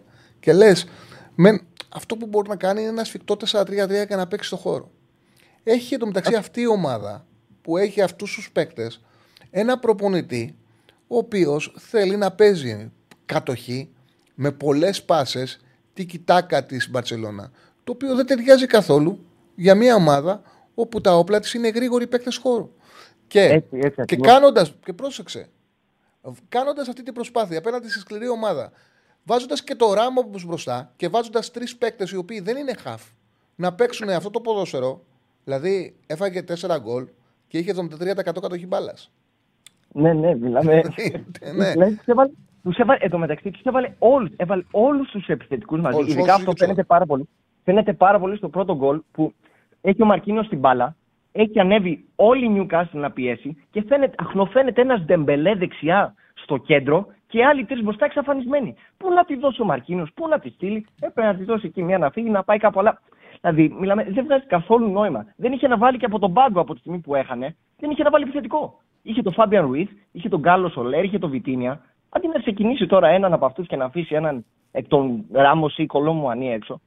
Τώρα πάει και μου παίζει με τον Ουγκάρτε και τον Σαΐρε Μερίτη. Δεύτερα δεν ξέρω, εμένα μου φάνηκε πολύ αστείο. Και βασικά εκνεύρισκα επειδή την έπαιξα εκεί διπλό, γι' αυτό μου ήρθε και η απορία. Μιλάμε. Ναι, Ναι. ναι. Τέλος πάντων. Ε, Εντάξει. γιατί που έχουν τον Σίμον και δεν τον έχουν δει στη συλληψία και τον έχουν, τον έχουν δώσει δανεικό. Έχει Ναι, και κανένας- τον Ρενάτο Σάντσες μπρόσανε και τον Καλά, Παρέδες. Ο, ο Ρενάτο Σάντσες, ρε παιδί μου, έχει τραυματισμούς. Okay. Ο Ναι. Παρέδες, να πω ότι για το ποδόσφαιρο του Ενρίκε είναι πολύ αργός, πάει και σε μεγάλες πάσες. Ο Ενρίκε θέλει την μπάλα δίπλα. Θέλει οι παίκτες να τη μεταφέρουν να είναι δίπλα. Ο, ο Ναι, Σίμονς είναι ο ιδανικός για αυτό το ποδόσφαιρο. Είναι ο Χάφ, ο οποίος παίζει ανάμεσα στι γραμμέ του αντιπάλου. Να διζήσει, να δώσει την μπάλα δίπλα, να την ξαναπάρει. Δεν έχει αυτή τη στιγμή Σίμονς η πάρει. Δηλαδή, Καθόλου, πρα- πραγματικά κανένα. δεν καταλαβαίνω πώς γίνεται να έχει γίνει ο προγραμματισμός της χρονιάς, να βλέπουν τα ονόματα, να βλέπουν τα χάφ τους και να πούνε Σιμών, ε, πήγαινε μωρέ δανεικός, ε, δεν το μας κάνει. Δεν μπορώ να καταλάβω Ναι, ναι. πώς γίνεται, ρε παιδί μου. Πληρώνονται πολλά λεφτά αυτοί οι άνθρωποι για να παίρνουν αποφάσεις. Και είναι κάποιες αποφάσεις που παίρνουν ποδοσφαιρικά αδιανόητες. Εν τω μεταξύ αυτό συμβαίνει χρόνια, χρόνια στην Παρή. Μιλάμε, κοιτάνε αυτό, το- αυτή την ομάδα κάθε καλοκαίρι και το μόνο πράγμα που πρέπει να φτιάξουν, γιατί το βλέπουμε και πολλά χρόνια τώρα, είναι να φτιάξουν το κέντρο. Αυτή είναι μια ομάδα με αρχή και τέλος. Μέση δεν υπάρχει. Κάθε χρόνο το ίδιο πράγμα. Είναι το κέντρο τους είναι πολύ αδύναμο σε σχέση με τις μεταγραφές που κάνουν επιθετικά και αμυντικά. Είναι π- πάρα πολύ περίεργο. Τέλος πάντων. Εντάξει. Ε, Σε ευχαριστώ καλή πολύ. επιτυχία Κάτι με άλλο; τις ομάδες σήμερα. Όχι, όχι, όχι αυτό. Καλή συνέχεια. Ευχαριστώ πάρα πολύ, φίλε μου. Ευχαριστώ πάρα πολύ. Ωραία, πικραμένη ανάλυση. Ανθρώπου που χάσε το σύγχυμα, αλλά είχε και κάτι να πει ποδοσφαιρικά. 2-10-22-05-444 το τηλεφωνικό μας κέντρο. Για όποιον θέλει να καλέσει να βγει στην αέρα. Πάμε κατευθείαν στο φίλο. Χαίρετε. Γεια σου Τσάρλι. Καλησπέρα. Ε, Κωνσταντίνος λέγομαι και ήθελα να μιλήσουμε για την δεύτερη μεγάλη μου αγάπη μετά τον Ολυμπιακό, τη United. Ε, η Κατρακύλα μάλλον δεν έχει τελειωμό, γιατί δεν ξέρω αν είδες το μάτι με την Galatasaray. Ε, ναι, το είδα αυτή. Θα μην το είδα. Σινεμά πήγα. Με την Crystal Palace το είδες; Το είδα και με την Ξαλπαλά. Δηλαδή αυτό που γίνεται, το ότι η ομάδα από το κεφάλι, από τη διοίκηση μέχρι τώρα, τα τελευταία πολλά χρόνια και δεν γίνεται τίποτα στην ομάδα. Δεν ξέρω πώς το βλέπεις εσύ. Δεν ξέρω τι πάει λάθος. Δηλαδή πίσω από το Φερνάντες η ομάδα είναι γυμνή. Ε, ξέρεις ποια είναι η τρέλα. Εγώ πραγματικά είναι πράγματα πράγματα που δεν τα καταλαβαίνω. Αν έχει κάτι United, είναι εξάρι. Η United εδώ μεταξύ θέλει θέσεις, θέλει παίκτες σχεδόν σε όλες τις θέσεις. Σε όλες τις θέσεις. Συμφωνώ. Και πραγματικά πάει και παίρνει τον ε, Άμπραμπατ. Δεν έχει back και παίρνει τον Άμπραμπατ. Και ε, επειδή ξέρουν ότι ο Άμπραμπατ με τον Καζεμίρο δεν πρόκειται να παίξει ποτέ στη θέση 6, Δεν γίνεται. Πάνε να το παίξει. καθιερώσουν αριστερό back. Ο οποίος το παιδί δεν ξέρει τη θέση στο γκολ που τρώει το 1-2, το 2-3 από την Ναι, Γαλατά. ναι, ακριβώς αυτό ήθελα να σου πω. Μα δεν ξέρει τη θέση, δεν ξέρει ότι πρέπει να τραβηχτεί. Δεν, παίζει, δεν έχει μάθει να παίζει back. Δεν έχει μάθει. Είναι δεξί, τον βάζουν αριστερό back. Δεν είναι γρήγορος να πάρεις overlap. Δεν, είναι, δεν μπορεί να παίξει, ρε παιδί μου, back. Είναι κωμικό, δηλαδή αυτό το πράγμα. Μια ομάδα σαν τη Manchester United, που ουσιαστικά απασχολεί τόσους ανθρώπους να παίρνουν τόσο πρόχειρες επιλογές. Είναι να τρελαίνεσαι. Δεν ξέρω, είναι να τρελαίνεσαι αυτό που γίνεται με την United. Δεν τους έχει Νομίζω- βγει καθόλου και ο Νάνα. Καθόλου. Είναι για μένα μεγάλη έκπληξη γιατί εγώ τον Νάνα, είμαι ειλικρινής, θα σου το πω αυτό και δώσω το λόγο. Δεν θα ξαναμιλήσω, Ναι. δεν ξαναδιακοπτώ. Ε, ναι, δεν πειράζει. Ε, τον Ονάνα, να είμαι ειλικρινής, δεν τον πίστευα σαν φύλακα. Πέρσι όμως η Νίντερ μου βγάλε τα μάτια. Και θεώρησα ότι έχω κάνει λάθος αξιολόγηση στον αντοφυλάκα αυτόν. Τον είδα πολύ γρήγορο, τον είδα πολύ σύγχρονο, έπαιζε πολύ καλά με τα πόδια και πίστευα ότι του United τουλάχιστον σε αυτό το κομμάτι θα τη βοηθήσει. Όχι μόνο δεν τη βοηθά, τη δημιουργεί πολύ μεγάλο πρόβλημα. Πολύ μεγάλο πρόβλημα και με τα πόδια πώς παίζει, αλλά και γενικά δεν είναι, είναι πολύ κακός. Ναι, συμφωνώ σε αυτά που λες. Δηλαδή, άμα βρεις τα γκολ όλα με τη Γαλατασαράι που τα είδες κιόλας, δηλαδή στο πρώτο γκολ μαρκάρισμα Νταλό, δεν υπάρχει μαρκάρισμα του Νταλό στο, στο Ζαχά. Άλλο πως Ζαχά κάθε φορά με τη United σκοράρει. Στο δεύτερο γκολ, τρως το γκολ από τον Άμραμπατ. Εντάξει, το παιδί φιλότιμο, καλό, λέει θα με βάλει όπου θέλει ο coach, λέει θα παίξω εγώ σκυλί του πολέμου, οκ. Τρως το δεύτερο γκολ. Τρως το τρίτο γκολ από μια κάθετη όπου τα στόπερ σου απλά κάθονται και κοιτάνε την μπάλα και πετάει και το κάτι και το βάζει. Δεν ξέρω τι γίνεται. Δηλαδή λέμε για τα στόπερ, πάντα στόπερ. Έχει το Μαρτίνες πάλι χειρουργείο. Δεν μπορώ να δω. Έχει όλα τα κακά του κόσμου United, έχει και τραυματισμούς. Δεν ξέρω πώς γίνεται αυτό. Και επίσης κατά τελευταίο έχει και, το, έχει και ένα Mount, ο οποίος είναι ένα, δεν ξέρω, συνοφίλευμα να το πω. Δεν, δεν έχει προσαρμοστεί στην ομάδα. Δεν ξέρω. Δεν, δεν μπορεί Ήταν να παίξει. με το κακός, Fernandes ήταν μαζί. κακός και πέρσι. Ήταν πολύ κακός και Ναι. πέρσι. Είναι σε μεγάλη πτώση η καριέρα του. Πριν 2-3 χρόνια, τη χρονιά που είχε πάρει Champions League η Chelsea, ήταν ε, πολύ αξιόπιστο χαφ. Είναι, παίζει σε πολλές θέσεις, είναι σε μεγάλη πτώση η καριέρα του και σε μια ομάδα που είναι όλοι άρρωστοι, ένα χαφ σε πτώση είναι ένα επιπλέον πρόβλημα. Ναι, και κάτι τελευταίο, δηλαδή δεν μπορούσε να παίξεις με Καζεμίρο. Άμπραμπατ αποκλείεται. Δηλαδή θα σου έλεγα μήπως παίξεις με το Mount στα ψευτό εξτρέμ, αλλά και πάλι κέντρο άλλο πίσω με τον Καζεμίρο δεν έχεις. Οπότε μπορεί και μόνο και πίσω ρέμα θα Ε, έλεγα. ναι, αλλά δεν μπορεί να πάει και σε εξτρέμ γιατί αριστερά έχει το Ράσφορντ. Οπότε Ναι. πού, να, πού να πάει να παίξει. Αυτός δηλαδή στην Chelsea σαν εξτρέμ έπαιζε αριστερά μέσα αριστερά. Έπαιζε. Δεν έχει. Δηλαδή δεν είναι μια ομάδα πολύ περίεργη. Σαν να μην την έχει δημιουργήσει κάποιος άνθρωπος που ασχολείται με το ποδόσφαιρο. Σαν να πήραν τυχαία επιλογές και να μαζευτήκανε και να Ε, πάνε πού θα παίξουν. αλχημίες. Ναι, ναι, ναι. Αλχημίες, δεν, δεν ξέρω. Βα... Τι, καλό Ξέρεις τι το μου μάχη θυμίζει έχουμε. United; Ξέρεις τι μου θυμίζει United; Σε κάτι ρε παιδί μου, δηλαδή να είναι ένα παιδί που είναι κάποια, τηλε, κάποια παιχνίδια. Να, το manager για παράδειγμα. Και Ναι. να ε, την έχει πάρει την ομάδα ένα 13χρονο παιδί, 12χρονο που δεν ξέρει αποθέσεις και έχει πάρει παίκτες και, και πας να δεις να δεις τι παίζει, δηλαδή πώς έχει φτιάξει την ομάδα. Και βλέπεις τις επιλογές και λες: Ρε, δεν έχει ιδέα από ποδόσφαιρο. Δεν, είναι- αυτά που έχει κάνει είναι τελείως εκτός τόπου και χρόνου. Δηλαδή, Το που βα- χέμι, το, ναι, δηλαδή η χημεία μεταξύ τους. Ναι, ναι, άμα δεν τους υπάρχει. βάλεις.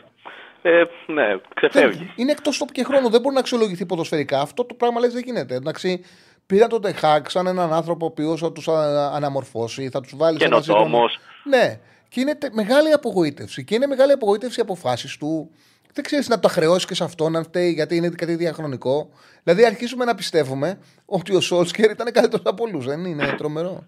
Δεν ξέρω, μάλλον είναι, δεν ξέρω, κάποια κατάρα μας έχει πέσει, τι να σου πω. Το λάθος φαίνεται τώρα από τότε που φύγε ο Φέργκισον. Το λάθος της United ήταν που έπρεπε να επιμείνει περισσότερο στο Φανχάλ. Και αν σκεφτούμε, μ, μεγαλύτερη βελτίωση με τον Φανχάλ είχε. Ναι, εντάξει, γιατί με μόγες, άστο. Ναι, ναι, δηλαδή μετά ο... είχε πάρει και ένα κύπελο, κάτι είχε κάνει ρε παιδί μου με τον Φανχάλ Ναι. τότε. σω βιαστήκανε τότε να τον, να τον βγάλουν αποτυχημένο. Τέλος πάντων. Τέλος πάντων. Θα δούμε τώρα τον Ταλαιπωρία. πώς θα πάει. Ταλαιπωρία είναι η United, μεγάλη δυστυχώς. Ε. Καλός φόρο Χόιλντ. Για να πω κάτι ευχάριστο, είναι τρομερός επιθετικός. Αυτό το λέω συνέχεια. Λύθηκε εμένα μου γιατί, άρεσε. γιατί είχε γκίνια μεγάλη. Είχε μεγάλη και με την Κρίσαλ Πάλα μπορούσε να είχε σκοράρει, να είχε ανοίξει το σκορ που το κόψε ο, ο, ο αμυντικός πριν περάσει μπάλα τα δίχτυα. Είχε μεγάλη γκίνια. Λύθηκε με τη Γαλατά Σαράι. Τουλάχιστον αυτός είναι καλή μεταγραφή. Για να δούμε. Καλό το Ευχαριστώ. μάχη να έχουμε. Ευχαριστώ. Χρειάζεται, χρειάζεται. Και, Και εγώ. έχω πολλούς φίλους United και ταλαιπωρούνται οι άνθρωποι. Να είσαι καλά. να είσαι καλά, να είσαι καλά. Εδώ βέβαια στην εκπομπή είμαστε όλοι Liverpool, να το πούμε αυτό. Εσύ είσαι Liverpool. Και εσύ είσαι. Εγώ Premier League δεν είμαι τίποτα, δεν έχω. Εγώ είμαι.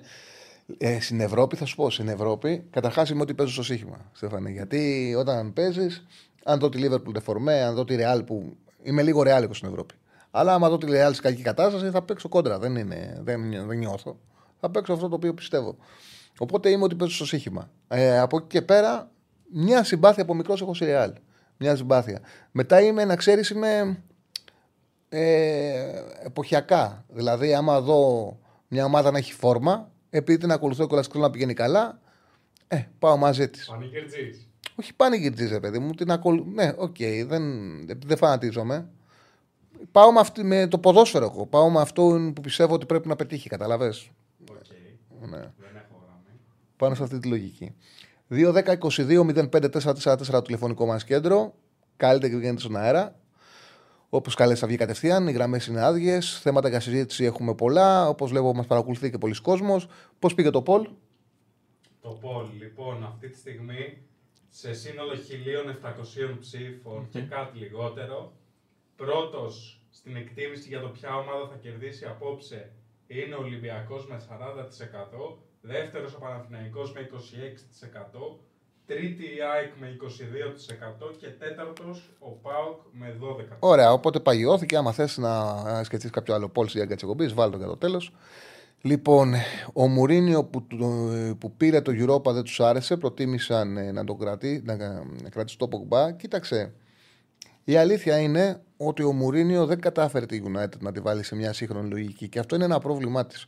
Δηλαδή δεν κατάφερε κανένας να κάνει ε, την United πιο γρήγορη, να της δώσει ενέργεια, να τη δεις όλα αυτά τα χρόνια από το που φύγει ο Φέργκισον. Και ο Φέργκισον το τελευταίο χρόνο μπορεί να πήρε πρωτάθλημα και να φύγει, αλλά δεν άφησε καλή ομάδα. Όμως, οκ, okay, ο Φέργκισον είχε τις επιτυχίες του, ήταν ε, πολλά χρόνια στη United. Ε, είναι ο πιο πετυχημένος προπονητής της. Αυτό είναι δεδομένο. Είναι ένας τεράστιος ποδοσφαιρικός άνθρωπος. Το πρόβλημα όμως, εγώ που είδα από τότε που φύγει ο Φέργκισον, που θεωρώ ότι είναι διαχρονικό, είναι ότι ποτέ δεν είδες η United και να την και αυτό που παρακολουθείς να είναι σύγχρονο. Να, να βλέπεις ότι είναι μια. ότι ακολουθεί την εξέλιξη του αθλήματος. Δηλαδή, για παράδειγμα, η Arsenal ακόμα με τον Αρτά δεν έχει πάρει τίτλο. Και μπορεί και να μην πάρει τίτλο. Όμως αυτό που βλέπουμε πλέον είναι σύγχρονο. Βλέπεις μια ομάδα όπου ξεκάθαρα είτε χάνει είτε κερδίζει. Αυτό που παίζει είναι, είναι ε, ταυτόσιμο με την εξέλιξη του αθλήματος γρήγορα, ταχύτητα, τρέξιμο, ένταση. Πολλοί παίκτες να σκοράρουν, πολλοί παίκτες να δημιουργούν, εξτρέμ να ξέρουν μπάλα δεκαριού. Ε, μια ομάδα με συνοχή που όταν δεν κερδίζεις το 80-85, καταλαβαίνεις, είσαι σίγουρος και συμβαίνει η μαθηματική ακρίβεια ότι μέχρι το τέλος θα, θα πιέσει και θα δημιουργήσει καθαρές ευκαιρίες. Είτε μπουν είτε δεν μπουν. Η United είναι από την ημέρα που φύγει ο Φέργκισον όλα αυτά τα χρόνια είναι κάτι παλιακό. Είναι κάτι αργό, είναι κάτι ξεπερασμένο. Και ρε παιδί μου, πάνω που με τον Ολλανδό πιστεύαμε ότι κάτι θα γίνει, τα πράγματα πάνε χειρότερα. Άκουσα ότι έχουμε γραμμές, πάμε στον κόσμο. Χαίρετε. Χαίρετε. Ναι. Καλησπέρα. Καλησπέρα. Καλησπέρα, κλείσω το YouTube και πες τα. Ναι, ναι, ναι. Καλησπέρα, Στέρλι. Καλησπέρα, φίλε μου. Σύμψα Μπαγιά, Παρασκευή, Παναθηναϊκός. Ε, αν και η αλήθεια είναι σήμερα θέλω να μιλήσω περισσότερο για το UEFA Ranking και το πώς θα πάρει το ελληνικό ποδόσφαιρο. Ωραία, πες τα. Ε, καταρχάς ε, ξέρουμε αν η πρώτη θέση, αν πάρει κάποιος πρώτη θέση δίνει έξτρα πόντους ε, στην Ελλάδα. Τι εννοείς πρώτη θέση; Αν πάρει ας πούμε, ο Παναθηναϊκός πρώτη θέση στον Όμιλο, η Ελλάδα παίρνει με, έξτρα μπόνους με, ε, όχι, πόντους. Με, με τους βαθμούς είναι με τις νίκες και μετά άμα κάνεις πρόκληση παίρνεις ένα, ένα μπόνους. Χωρίς να τα ξέρω και εγώ πολύ καλά, αλλά οι, οι νίκες και οι βαθμοί σου δίνουν ε, πόντους και αν πάρεις την πρόκληση και περάσεις στον επόμενο γύρο παίρνεις και ένα, και ένα μπόνους. Ωραία. Άρα, επειδή η αλήθεια είναι ακούω πολύ από το καλοκαίρι την καραμέλα του θα να κυνηγήσουμε τη 15η θέση, να κυνηγήσουμε τη 15η θέση. Για να το κάνουμε αυτό στην πράξη θέλουμε πάρα πολλές νίκες ακόμα. Απλά φαίνεται ότι ναι. υπάρχει ένας χώρος με τις τέσσερις ομάδες να μπορούν να διεκδικήσουν καλές πορείες. Δηλαδή, εγώ αυτή τη στιγμή, όπως τα βλέπω τα πράγματα, και οι τέσσερις έχουν τη δυνατότητα να συνεχίσουν, άμα είναι σοβαρές, να συνεχίσουν και μετά τις γιορτές. Το οποίο είναι κάτι το οποίο πρέπει να πάμε πάρα πολύ πίσω για να έχει ξανασυμβεί. Δεν θυμάμαι αν έχουμε ξαναβγάλει τέσσερις ομάδες με το Φεβρουάριο. Αν κάποιος το θυμάται, α μου το στείλει, γιατί και εγώ δεν τα ξέρω όλα. Ε, Πάνω από θεωρώ δύο ότι ομάδες έχουμε, εδώ ότι λένε. έχουμε πιθανότητες. Μακάρι να βοηθήσουν και τα αποτελέσματα αύριο- τα σημερινά και αύριο να, κάνουμε, να πατάμε πιο γερά στα πόδια μας γι' αυτό. Όχι, η αλήθεια είναι πως ε, για τις τρεις ομάδες εγώ είμαι πάρα πολύ αισιόδοξος να παίζουν και Φλεβάρι. Δηλαδή, η μόνη μου, το μόνο μου άγχος αυτή τη στιγμή, αν το πούμε έτσι, είναι η ΑΕΚ. Παρά Ε. τη νίκη μέσα στη Brighton. Έχει δύσκολο όμιλο, αλλά σήμερα βρίσκει έναν Άγιαξ σε κακή κατάσταση. Αν τον φέρει βόλτα, ε, θα έχει πάρα πολλές πιθανότητες και η ΑΕΚ. Ε, ε, για μένα έχει σαν όπλο το ότι ε, τα κατάφερε στο πιο δύσκολο μάτσο που είχε να δώσει. Έκανε διπλό στον Brighton. Είναι μεγάλο όπλο αυτό. Και εγώ πιστεύω επίσης ότι η Brighton θα. Δύσκολα, ρε παιδί μου, ότι η Brighton να μπει στο δίδυμο. Ε, Κάτι το οποίο σημαίνει ότι θα πάει. Μιλάμε για την τρίτη θέση, έτσι, μήνυμου την τρίτη, που σε βγάζει ναι. να συνεχίσει η Ευρώπη. Θα πάει σε λίγους βαθμούς. Με λίγους βαθμούς θα μπορείς να βγεις. Να βάλεις έναν από κάτω. Θα έχει μάχη. Θα έχει μάχη. Σίγουρα. Και γι' αυτό, αν κερδίσει σήμερα τον Άγιαξ, έχει τεράστιο πλεονέκτημα για την τρίτη θέση. Τεράστιο. Γιατί ο Άγιαξ τώρα να πάρει βαθμούς από την Brighton μετά, δύσκολο. Τώρα, απλά το θέμα μου είναι ότι για να βάλουμε τώρα πρέπει να βάλουμε τέσσερις χώρες από κάτω, ας πούμε. Και έχει καλές. Ε, και καλό προβάδισμα έχουν αυτές οι τέσσερις χώρες. Γιατί εγώ για μένα η Τσεχία δεν τη βάζουμε από κάτω. Α είμαστε κοντά, έχει πάρα πολύ καλές ομάδες. Οπότε φέτος θα πάμε πολλούς βαθμούς. Αλλά για να βάλεις άλλες τέσσερις, πρέπει και αυτές να πάνε πάρα πολύ άσχημα. Εκτός αν κάποια δικιά μας πάει όπως είχε πάει ο Πάουκ στους 8 ή και πιο πάνω. Αλλά εντάξει, αυτό είναι και λίγο μακριά θα μου πεις. Αλλά ε, δεν ξέρω. Το να βγούμε 15η πάντως το κόβω δύσκολο. Το να πάμε καλά και να μην έχουμε χρονιά σε την περσινή που ήταν ε, ε, χάλια, οκ. Ωραία, σε ευχαριστώ πάρα πολύ. Και εγώ να είσαι καλά. Να είσαι καλά, φίλε μου. Ευχαριστώ πάρα πολύ. Έχει πολύ ενδιαφέρον και πλέον το κοιτάμε με το, μετά από τη λήξη κάθε Ευρωπαϊκής Βραδιάς να δούμε πού βρίσκεται η Ελλάδα στην Ευρώπη. Γιατί, για παράδειγμα, το φετινό πρωτάθλημα, αυτή η καταστροφική περσινή χρονιά το κάνει χειρότερο. Το κάνει χειρότερο γιατί για σκεφτείτε πόσο πιο ανταγωνιστικά θα ήταν και τα playoff.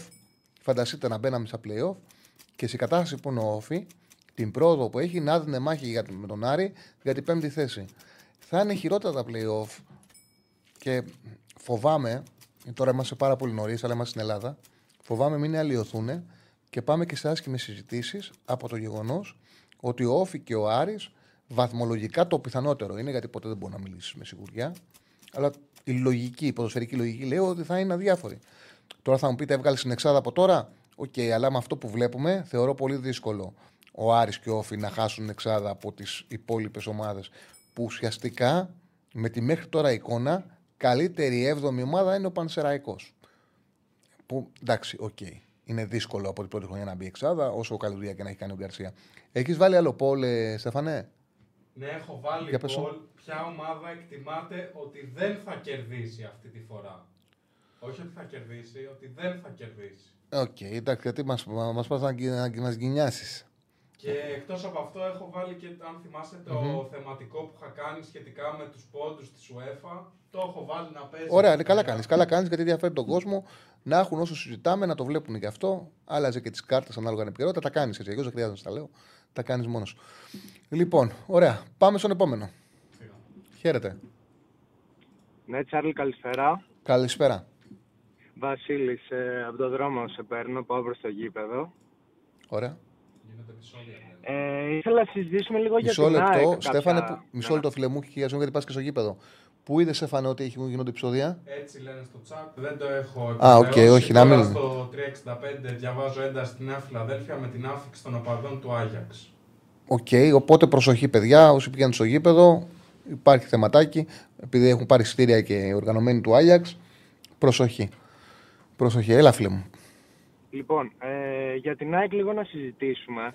Ε, το παράδοξο της υπόθεσης είναι ότι η ΑΕΚ είναι μια ομάδα, έχω παρατηρήσει, που κάθε, κάθε λίγο εμφανίζεται ένα πρόβλημα το οποίο πριν, ας πούμε, δεν το είχαμε αντιληφθεί.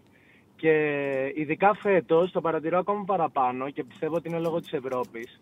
Ας πούμε, ε, σε ένα παιχνίδι ας- ε, ή δύο, άμα μας παίξει κλειστό αντίπαλος, μπορεί να πούμε ας πούμε για την αποτελεσματικότητα. Ενώ βγαίνουν οι ευκαιρίες, ε, για την αποτελεσματικότητα. Σε κάποια άλλα για την άμυνα η οποία αφήνει χώρους και άμα μας χτυπήσει την κόντρα, ας πούμε, ο αντίπαλος, έχουμε πρόβλημα. Ε, ή σε κάποια άλλα, ας πούμε, όπως ε, με τον Όφη, ε, που ήταν αντικειμενικά το χειρότερο παιχνίδι από Αλμέιδα, νομίζω, όσο είναι εδώ πέρα. Ε, Ναι, που είναι δεν η καταφέραμε μοναδική καν να κάνουμε καθαρότητα που ευκαιρίες. έχει. Είναι η μοναδική καθαρότητα που έχει. Βέβαια, είναι ανάμεσα. Έπεσε, φίλε. Όχι, μας ακούει. Α, βέβαια, είναι, Ναι. ανάμεσα, είναι ανάμεσα σε, δύο, παιχ- σε, σε δύσκολο πρόγραμμα. Και πριν από μάτσο ευρωπαϊκό βαρβάτο με τον Άγιαξ, όπου δικαιολογείται ποδοσφαιρικά, απόλυτα δικαιολογείται και μένει απέναντι σε ένα πολύ σκληρό ε, αντίπαλο. Δεν αντιλέγω. Απλά ξέρεις ποιο. Έχω παρατηρήσει ότι. Βασικά έχω καταλήξει στο συμπέρασμα ότι ενώ ακούγεται ότι γενικά έχει η ομάδα δύο εισάξεις ενδεκάδε, ποιοτικά μπορεί να έχει δύο εισάξει ενδεκάδε, αλλά στο παιχνίδι που θέλει να υπηρετήσει ο Αλμέιδα δεν είναι όλοι παίχτε το ίδιο. Α πούμε ο Γκατσίνοβιτς δεν είναι. Ο Πιζάρο δεν είναι Γκατσίνοβιτς. Ο Πόνσε δεν είναι Γκαρσία.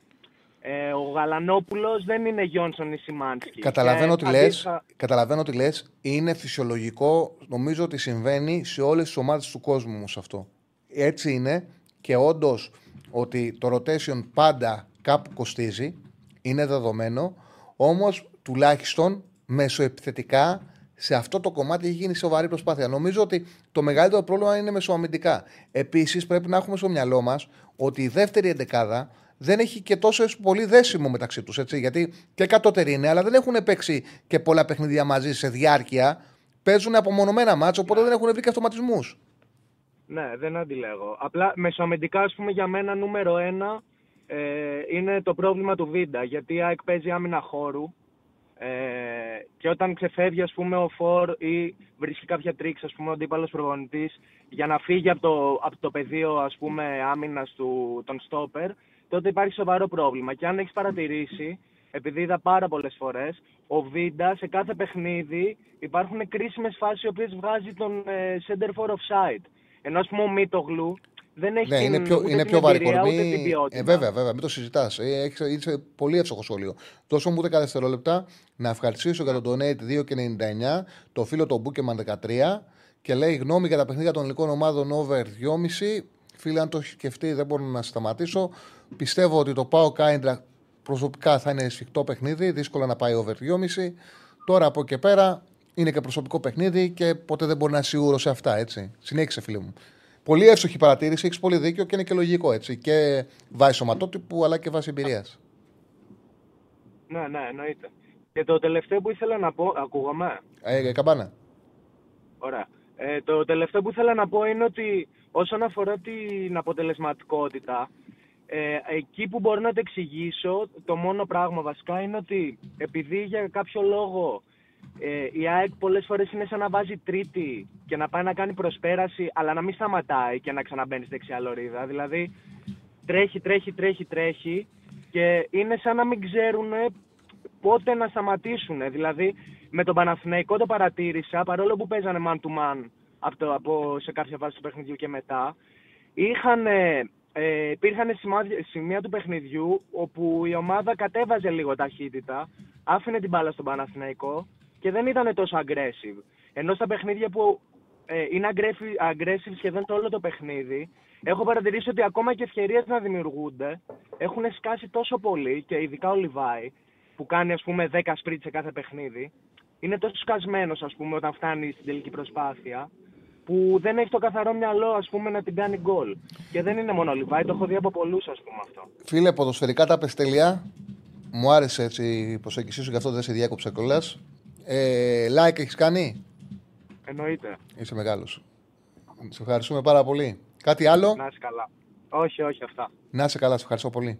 Σε ευχαριστώ πολύ, παιδιά. Κάντε like. Πάμε στον επόμενο. Να κάνετε like. Πόσα like έχουμε, Στεφανέ. Έχουμε 400 παρά. Ε, απαράδεκτο, ε. Εγώ τους έβαλα τώρα θέμα Ναι, ναι. με βαθμολογίες UEFA, πώς πάνε τα rankings. Εντάξει, ξέχασα να σβήσω έναν ήχο από μέσα και ακούγανε κάτι γραφομηχανές, αλλά εντάξει τώρα. Είδα που το στείλατε και στο- που το στείλε, που το στείλε ο Θανάσης. Λοιπόν, ε, πάλι Πέρεθ λέει δεν αντέχω άλλο. Εντάξει, παιδιά, δεν μπορεί τον Πέρεθ να τον κόψει τελείως. Το σημαντικό είναι ότι έχει ξεκινήσει και χρησιμοποιεί και τον Αράο. Εντάξει, βλέπει κάποια πράγματα, δηλαδή από τον Αράο θα πάρει πράγματα. Εγώ περιμένω να δω. Εμένα, αν με ενοχλεί κάτι, είναι στα δύσκολα παιχνίδια. Γιατί στα εύκολα μάτς, στα μάτς που πρέπει να ανοίξεις άμυνες, ασφαλώς και μπορεί ο Παναναϊκός να παίξει και με Βιλένα, Τζούρισιτς, Μπερνάρ. Αλλά αυτό περιμένω να το δω σε μάτς που, που πας για παράδειγμα σε μια έδρα να ε, νικήσεις το Πανσεραϊκό, να κερδίσεις. Ε, για εκτός έδρας ομάδα, ρε παιδί μου. Τον, να ανοίξεις ακόμα και τον Όφη που είναι καλός αντιπιθέσεις. Εντάξει, θέλει πιο σκληρή λογική, αλλά πες ότι είσαι στο 50-55 και έχεις κολλήσει. Α βάλεις παραπάνω δημιουργούς να τους ανοίξεις την άμυνα. Στα ντέρμπι. Να μου παίζει μαζί και Μπερνάρ και, και Τζούρισιτς και να μου έχει βάλει και με την άκρη το Βιλένα. Αυτό με ενοχλεί. Εγώ θέλω να δω μια φορά το Βιλένα προστατευμένο από δύο χαφ να δω την ποιότητά του και σε δύσκολα παιχνίδια. Γιατί εγώ θεωρώ ότι κάπου αδικείται και ο Βιλένα που παίζει με σε ένα χώρο πάρα πολύ ανοιχτό και φαίνονται οι αδυναμίες του. Τέλος πάντων, πάμε στον επόμενο φιλό. Φύγαμε. Χαίρετε. Μας το έκλεισε. Φύγαμε στον επόμενο. Πάμε στον επόμενο. Καλησπέρα. Ναι, καλησπέρα. Καλησπέρα, κλείσε YouTube. Παναγιώτη από τα Γιάννα. Παναγιώτη μου, κλείσε YouTube και πες τα. Ναι, είναι. Πέρα πάλι. Έλα, καλησπέρα Παναγιώτη. Τώρα εντάξει. Ναι, ναι, είσαι πας. Είμαι ΑΕΚ. Αεκάρα. Για πες. Τώρα έχω, πάω και για το γήπεδο. Α, ωραίος. Προσοχή Αττική λέει, οδό. γιατί γίνονται λίγο επεισόδια. Προσοχή. Και πέ- είδα και το πούλμαν του Άγιαξ πέρασε. Με τους οπαδούς. Και πρέπει να γίνονται επεισόδια όπως είπατε και πριν. Ναι, προσοχή, προσοχή. Όσοι πάνε στην Οπαπαρίνα, προσοχή. Γιατί είπα φάμε τιμωρία σήμερα. Ναι. Αυτά για τις ελληνικές ομάδες σήμερα. Και τα τέσσερα γκολ γκολ τα έχω. Τα, τα είχα παίξει και τίποτα αγωνιστική γκολ γκολ και μου τα χάλασε μόνο η ομάδα σου. Ε. Ποια είναι η ομάδα μου; Παναγικό δεν είσαι. Α, οκ. Όχι. Ε, έλεγα Βιγιαράλ, έστω θα βάλει ένα γκολ κι αυτή. Δεν πειράζει, λέω. Ε, σήμερα τα βλέπουμε. Όσο για την Ευρώπη, του χρόνου βγάζουμε πάλι μια Champions League. Ε. Ναι, ναι, μία. Γιατί πάει ένα-δύο χρόνια πάει. Δυστυχώς. Αν και πιστεύω ότι φέτος θα μαζέψουμε και θα την ακυρώσουμε την περσινή παρα- απογοητευτική χρονιά. Ε, είναι δύσκολο. Βρέθηκε στο Champions League τώρα δύο μέρες έγινε χάμο πάλι. Ναι. Λαν, Γαλατά Σαράι. Να δούμε. Κάτι άλλο; Αν σου κάνετε Κυριακή, τώρα παίζουν τα δύο μάτια στην αβολή. Ε, Μάθε. θα, σου, θα σου πω, θα σου πω ακριβώς. Θα σου πω ακριβώς. Γιατί Νομίζω θέλω να ανέβω, να ανέβω πάλι με το Αγρίνιο παίζει η ΑΕΚ. γι' αυτό. θα, θα πας και θα έρθεις ή θα κάτσεις; Όχι, πηγαίνω έρχομαι γιατί πάμε το αεροπλάνο. εγώ. Α, οκ. 7,5 ΑΕΚ Πανετολικός, 9,5 Παναθηναϊκός Ατρόμητος. Ωραία, ευχαριστώ. Καλή συνέχεια. Να είσαι καλά, φίλε μου, να είσαι Να λέμε. καλά. Κυριακή έχουμε εκλογές, αλλά έχουμε και δύο ματς της Super League. Δεν υπήρχε άλλη ημερομηνία και δεν υπήρχε και δυνατότητα με τα ευρωπαϊκά και με τις εθνικές μετά, ούτε μπορούσαν να πάνε Σάββατο, όπως θα θέλανε γιατί παίζουν Πέμπτη. Ε, ούτε γινόταν να πάνε Δευτέρα, γιατί θε- πρέπει να πάνε με, να σωματωθούν με τις εθνικές. Οπότε και τα δύο μάτια είναι Κυριακή. 7,5 είναι ΑΕΚ Πανατολικό, 9,5 ο Παναναναϊκό Ατρόμητος. Πάμε στον επόμενο. Χαίρετε. Χαίρετε. Καλησπέρα, Τσάρλι. Καλησπέρα, φίλε.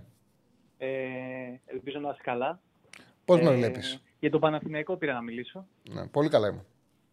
Ε, Πώς τη βλέπεις σήμερα την έξοδο στη Χάιφα; Κοίταξε, να είμαι ειλικρινής. Δεν την ξέρω καλά γιατί δεν βλέπω πρωτάθλημα Ισραήλ.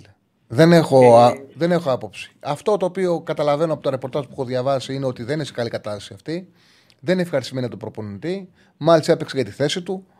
Ε, στη Βρετάνη που τους είδα χάσανε για πλάκα. Για πλάκα. Ήταν πάρα πολύ κακή η εικόνα τους. Τους πάτησε η Ρεν που δεν πετάει κιόλας. Οπότε πραγματικά πραγματικά πιστεύω ότι έχουμε πιθανότητες να πάρει, έχει πιθανότητες ο Παναγιώτο να πάρει αποτέλεσμα. Δεν σε άκουσα γιατί με βάλανε αναμονή, οπότε Οκ, δεν και πού είχες μείνει; Ε, είχα μείνει στην αρχή όταν έλεγες δεν παρακολουθούσα και μετά. Οκ, σηκώθηκα. ρε παιδί μου, ότι έλεγα ότι αυτό ότι Ναι. δεν έχουν με τον προπονητή, δεν τα πάνε καλά, δεν είναι ευχαριστημένοι. Έπαιξε τη θέση του την περασμένη Κυριακή, που το γύρισε σε 2-3. Και επίσης στο match που έχω εικόνα με την ε, Ρεν ήταν πάρα πολύ κακή. Και με τη Young Boys στα δύο match, στο 0-0 το πρώτο, μου είχε κάνει εντύπωση, είχαν δημιουργήσει μια-δύο ψευτοευκαιρίες, εύκολα το είχαν πάρει Ελβετοί το 0-0 και γι' αυτό το λόγο το είχα δώσει και το είχα, και το είχα παίξει στον Άσο στη Ρεβάν που κέρδισαν οι Ελβετοί εύκολα 3-0. Δηλαδή η εικόνα που έχω από την ε, Χάιφα που είναι μικρή δεν είναι καλή. Δηλαδή δεν είναι η ομάδα Ισραηλινή που, μα- γιατί μας κάνει, μας έχει κάνει πάρα πολλές φορές κηδεία σε ελληνικές ομάδες. Δεν είναι σε ίδια κατάσταση αυτή τη στιγμή η Μακάμπη. Εγώ την χαίνει να την παρακολούθησα πέρυσι την ομάδα μετά από το κέρδισε τον Ολυμπιακό μέσα στην έδρα του 0-4. Οπότε κάτσα και είδα τους αγώνες, ειδικά στο Champions League. Γενικά τους πόνισε πολύ που χάσαν τον προπονητή τους, ο οποίος πήγε στον Ερυθρό Αστέρα. Τον είχαν, νομίζω ότι ήταν το 2019, πήραν τρία πρωταθλήματα μαζί του. Έχουν ένα πολύ καλό επιθετικό ρόστερ, αλλά στην άμυνα μπάζουν πάρα πολύ. Έχουν ένα πολύ καλό ε, μέσο επιθετικό. Τον ε, Σαμπά είναι από τα καλύτερα ονόματα. Ήταν και να φύγει φέτος, αλλά κάτσε και έμεινε στη Χάιφα. Γενικά είναι επιθετικά καλή ομάδα, αλλά αμυντικά η αλήθεια είναι ότι μπάζει πάρα πολύ. Ε, θα ήμουν πιο σίγουρος σήμερα για την επικράτηση, αλλά δεν μ' αρέσει η αμυντική εικόνα του Παναθηναϊκού μετά το χιαστό του Μάγνουσον. Νομίζω το δίδυμο Σέγκεφελτ Γεβντάι δεν δουλεύει και πρέπει να ενεργοποιηθεί περισσότερο ο Μπράουν δίπλα στο Γεβντάι. Νομίζω θέλει ένα περισσότερο κόφτη παρά το Σέγκεφελτ που φαίνεται να είναι ασταθή μαζί με το Γεβντάι. Δεν ξέρω τι πιστεύεις.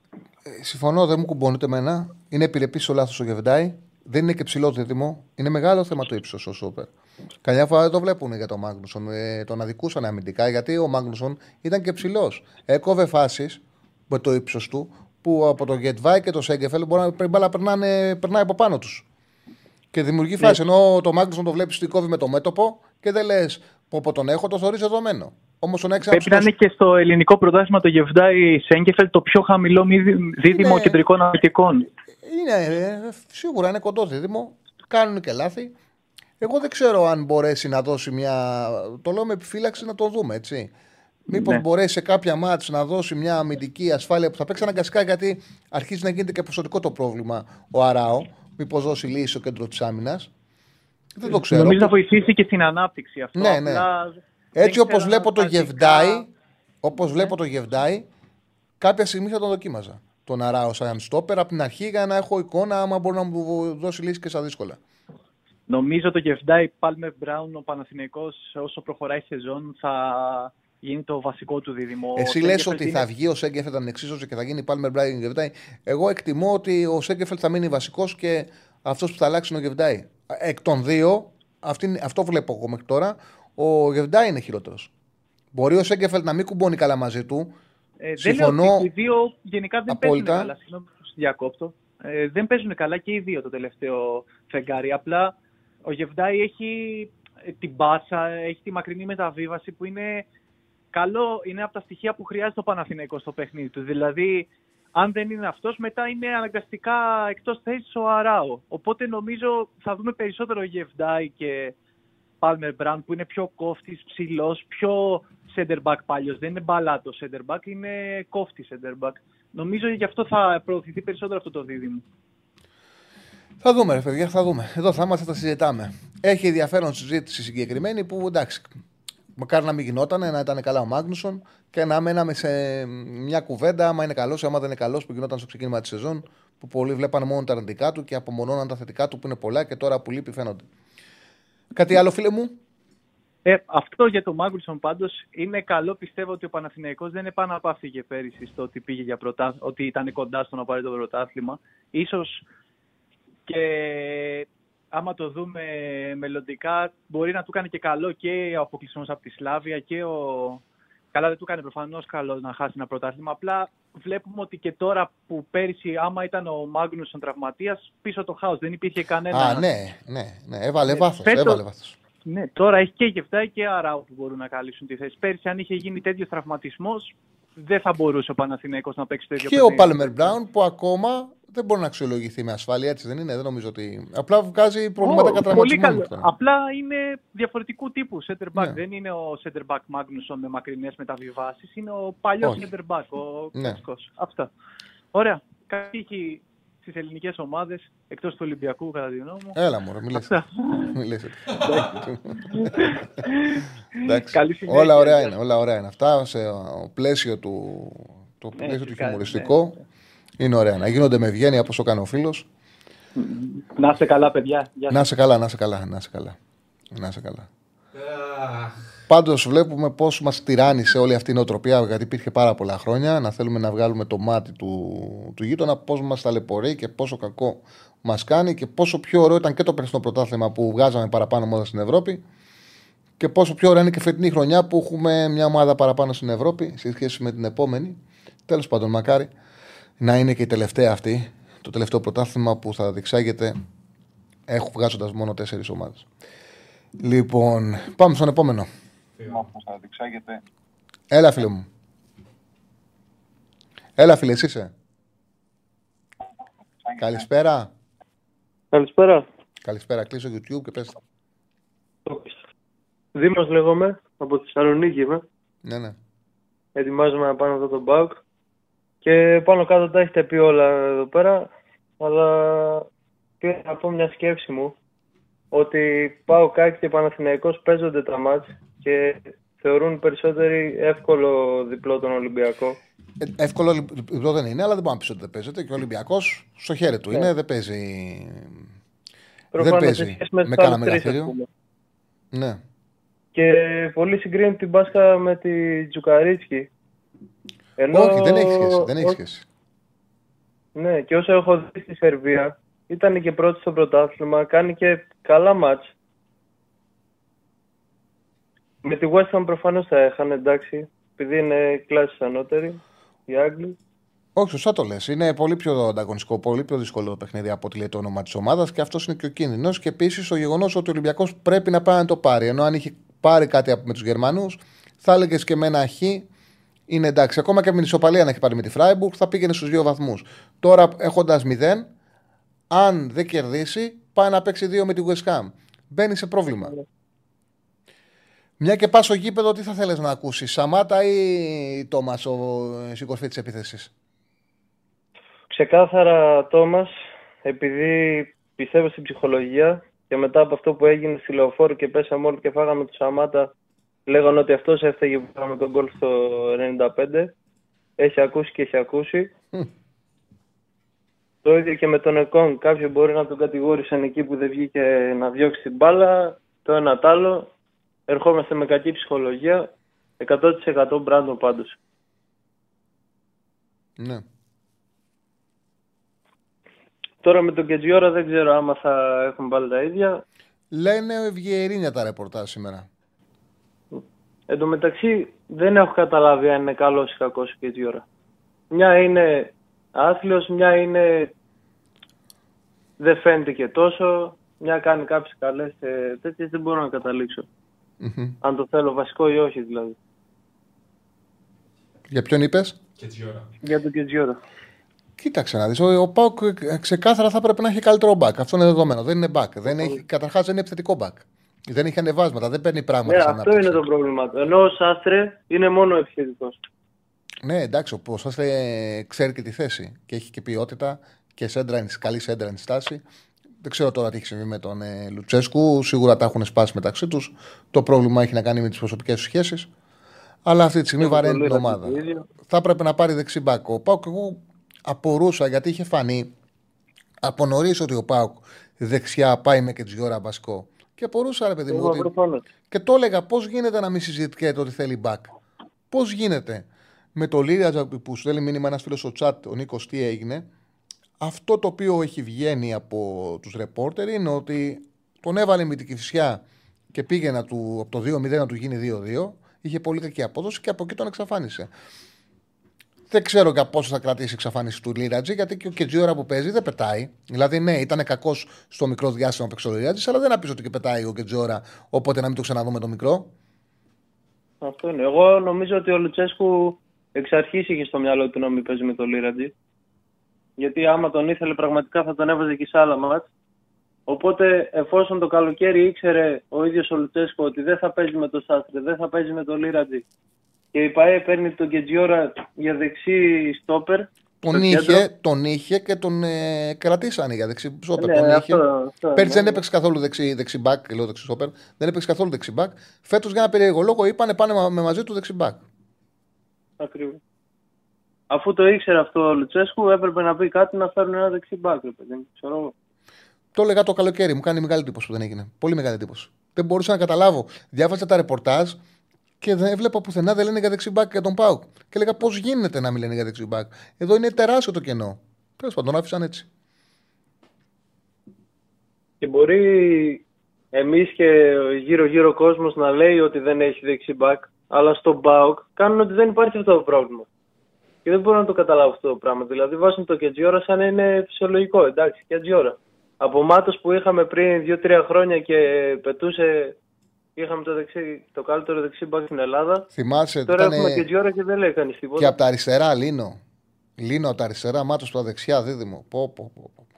Και τώρα να έχεις και Τζιόρα και από τα αριστερά τον το Μπάμπα. Μεγάλη διαφορά. Εντάξει, Μπάμπα, Ράφα Σοάρες είναι καλό δίδυμο. Εντάξει, εντάξει, εντάξει. Και εκεί είναι περιορισμένο να δω τον. Περιορισμένο. Είναι για τον ΠΑΟΚ τον τωρινό. Ναι, εντάξει. Μεσοεπιθετικά, δηλαδή η τριάδα που έχει πίσω το φόρο είναι εντυπωσιακή. Οι τε- τέσσερις παίκτες για τρεις θέσεις. Είναι εντυπωσιακή. Σε κάποιους χώρους έλεγε καλύτερες επιλογές. Θα δούμε. Τώρα, μία άλλη ερώτηση θέλω να σα κάνω. Ναι. Στην προηγούμενη αγωνιστική στην Ευρώπη, από τους τέσσερις, ποιον θεωρούσες πιο σίγουρο να νικήσει; Ε, θα σου πω. Την ΑΕΚ την έβλεπα δύσκολη. Τον Ολυμπιακό με, το Φράι, με τη Φράιμπουργκ πίστευα ότι θα κερδίσει, να σου πω την αλήθεια. Πα- Πίστευα ότι θα κερδίσει ο Παναθηναϊκός στη Βιγερεάλ και ο Ολυμπιακός στη Φράιμπουργκ. Θεωρούσα ότι ο Πάουκ ήταν για Χ2 και δεν πίστευα ότι θα κερδίσει η ΑΕΚ. Δηλαδή, με ειλικρίνεια, έβλεπα τον Brighton ΑΕΚ άσο. Τον Ελσίγκη με τον Πάουκ την έβλεπα στο γκολ ή στο χ ή στο διπλό και πίστευα ότι θα κερδίσει ο Παναθηναϊκός και ο Ολυμπιακός. Τελικά έπιασα τον Παναθηναϊκό και το οριακό του Πάουκ. Στην εκτίμησή μου. Ναι. Εντάξει, αγωνιστικά ο Ολυμπιακός για να κερδίσει ήταν. ε. Απλά το, κα- το καταστρέψανε μόνοι του. Ξέρω. Είναι κάτι σαν κατάρα αυτό που έχουμε στην Ελλάδα και γι' αυτό εδώ ήθελα να σε πάω. Α, ότι για σήμερα εγώ αγχώνομαι περισσότερο για τον Ολυμπιακό και μετά για την ΑΕΚ.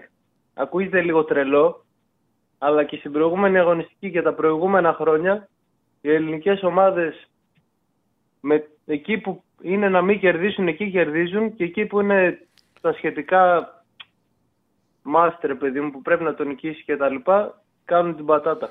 Για να δούμε. Για, να δούμε. Η ΑΕΚ, για την ΑΕΚ το μάτς προσφέρεται πάντως. Για την ΑΕΚ ξεκάθαρα το παιχνίδι με τον Άγιαξ προσφέρει τη κατάσταση που είναι. Εντάξει. Να Δεν τη δούμε. λες όμως φαβορεί την ΑΕΚ; Κοίταξε να δεις. Φαβορή. Παίζει με τον Άγιαξ. Παίζει με μεγάλο όνομα. Όμως δεν υπάρχει πιο ιδανική συνθήκη να παίξει με ένα μεγάλο μέγεθος όπως το σημερινό. Δηλαδή, εμένα η επιλογή μου είναι να κερδίσει η ΑΕΚ. Πιστεύω να κερδίσει η ΑΕΚ. Τώρα από και πέρα Προφανώς. θα δούμε. Αλλά μην ξεχνάμε ότι είναι άλλη διοργάνωση. Έτσι, τώρα στην Ευρώπη ο Άγιαξ και με τη Μαρσέη γόλα τα έδωσε και μπορεί να σου πει επειδή Ασφαλώς. παίζουμε Ευρώπη να παίξουμε καλά. Και ο Ποτέ δεν- κύριος λόγος είναι ότι ο Άγιαξ είναι άρρωστος και εγώ στην ΑΕΚ έχω εμπιστοσύνη και πιστεύω ότι θα αντιδράσει από αυτό που γίνεται τη Δευτέρα. Είναι σκληρή ομάδα, είναι νικητές, το έχει δώσει αυτό ο Αλμίδα. Τη Δευτέρα ήταν ένα παιχνίδι στο πιο δύσκολο χρονικό σημείο να βρουν έναν αντίπαλο σαν τον Όφη. Δεν ήταν εύκολο να το γυρίσουν μετά. Πιστεύω θα βγάλει χαρακτήρα σήμερα η ΑΕΚ. Ε, εντάξει, έπαιξε και με πάνω κάτω ψηλοδεύτερη ομάδα με τον Ναι, ναι, οκ. Ευχαριστώ πάρα πολύ. Κάνει διαχείριση. Ευχα- Και Α, εγώ κάτι- πάμε κάτι για άλλο; 4 στα 4. Άντε, άντε, καλά να περάσεις στο γήπεδο, φίλε. Καλά να περάσεις. Έβαλε την κόλλη Αστάνα τώρα στη Τσεχική. Να δούμε αυτούς δεν τους κυνηγάμε, λογικά έχουν εκτιναχθεί. Να φτάσουμε τους άλλους, πάμε 15η σιγά σιγά. Άντε, καλά να περάσεις, φίλε, στο γήπεδο. Ευχαριστώ. Να είσαι Καλό καλά. πρωί. Γεια σου. Είμαι πολύ γλυκούλης, λέει ο φίλος. Να είναι καλά. Ε, α, κάτι είχα δει για. Α, είχε γράψει ένας ένα, φίλο, ένα μήνυμα που θεωρώ ότι κάπως αδικεί τον Γιωβάνοβιτς. Λέει ότι τον Νταμπράουσκας πρέπει να τον κοιτάξει στον Παναθηναϊκό, δεν πρέπει να χαθεί η ευκαιρία. Και ο Γιωβάνοβιτς ε, είναι μέχρι ένα σημείο, είναι για το, πολύ για τον Άρη. Αυτό ήταν, ε, ρε παιδί μου, το. Ναι, αυτό είναι το ρεζουμέ της ε, άποψή του.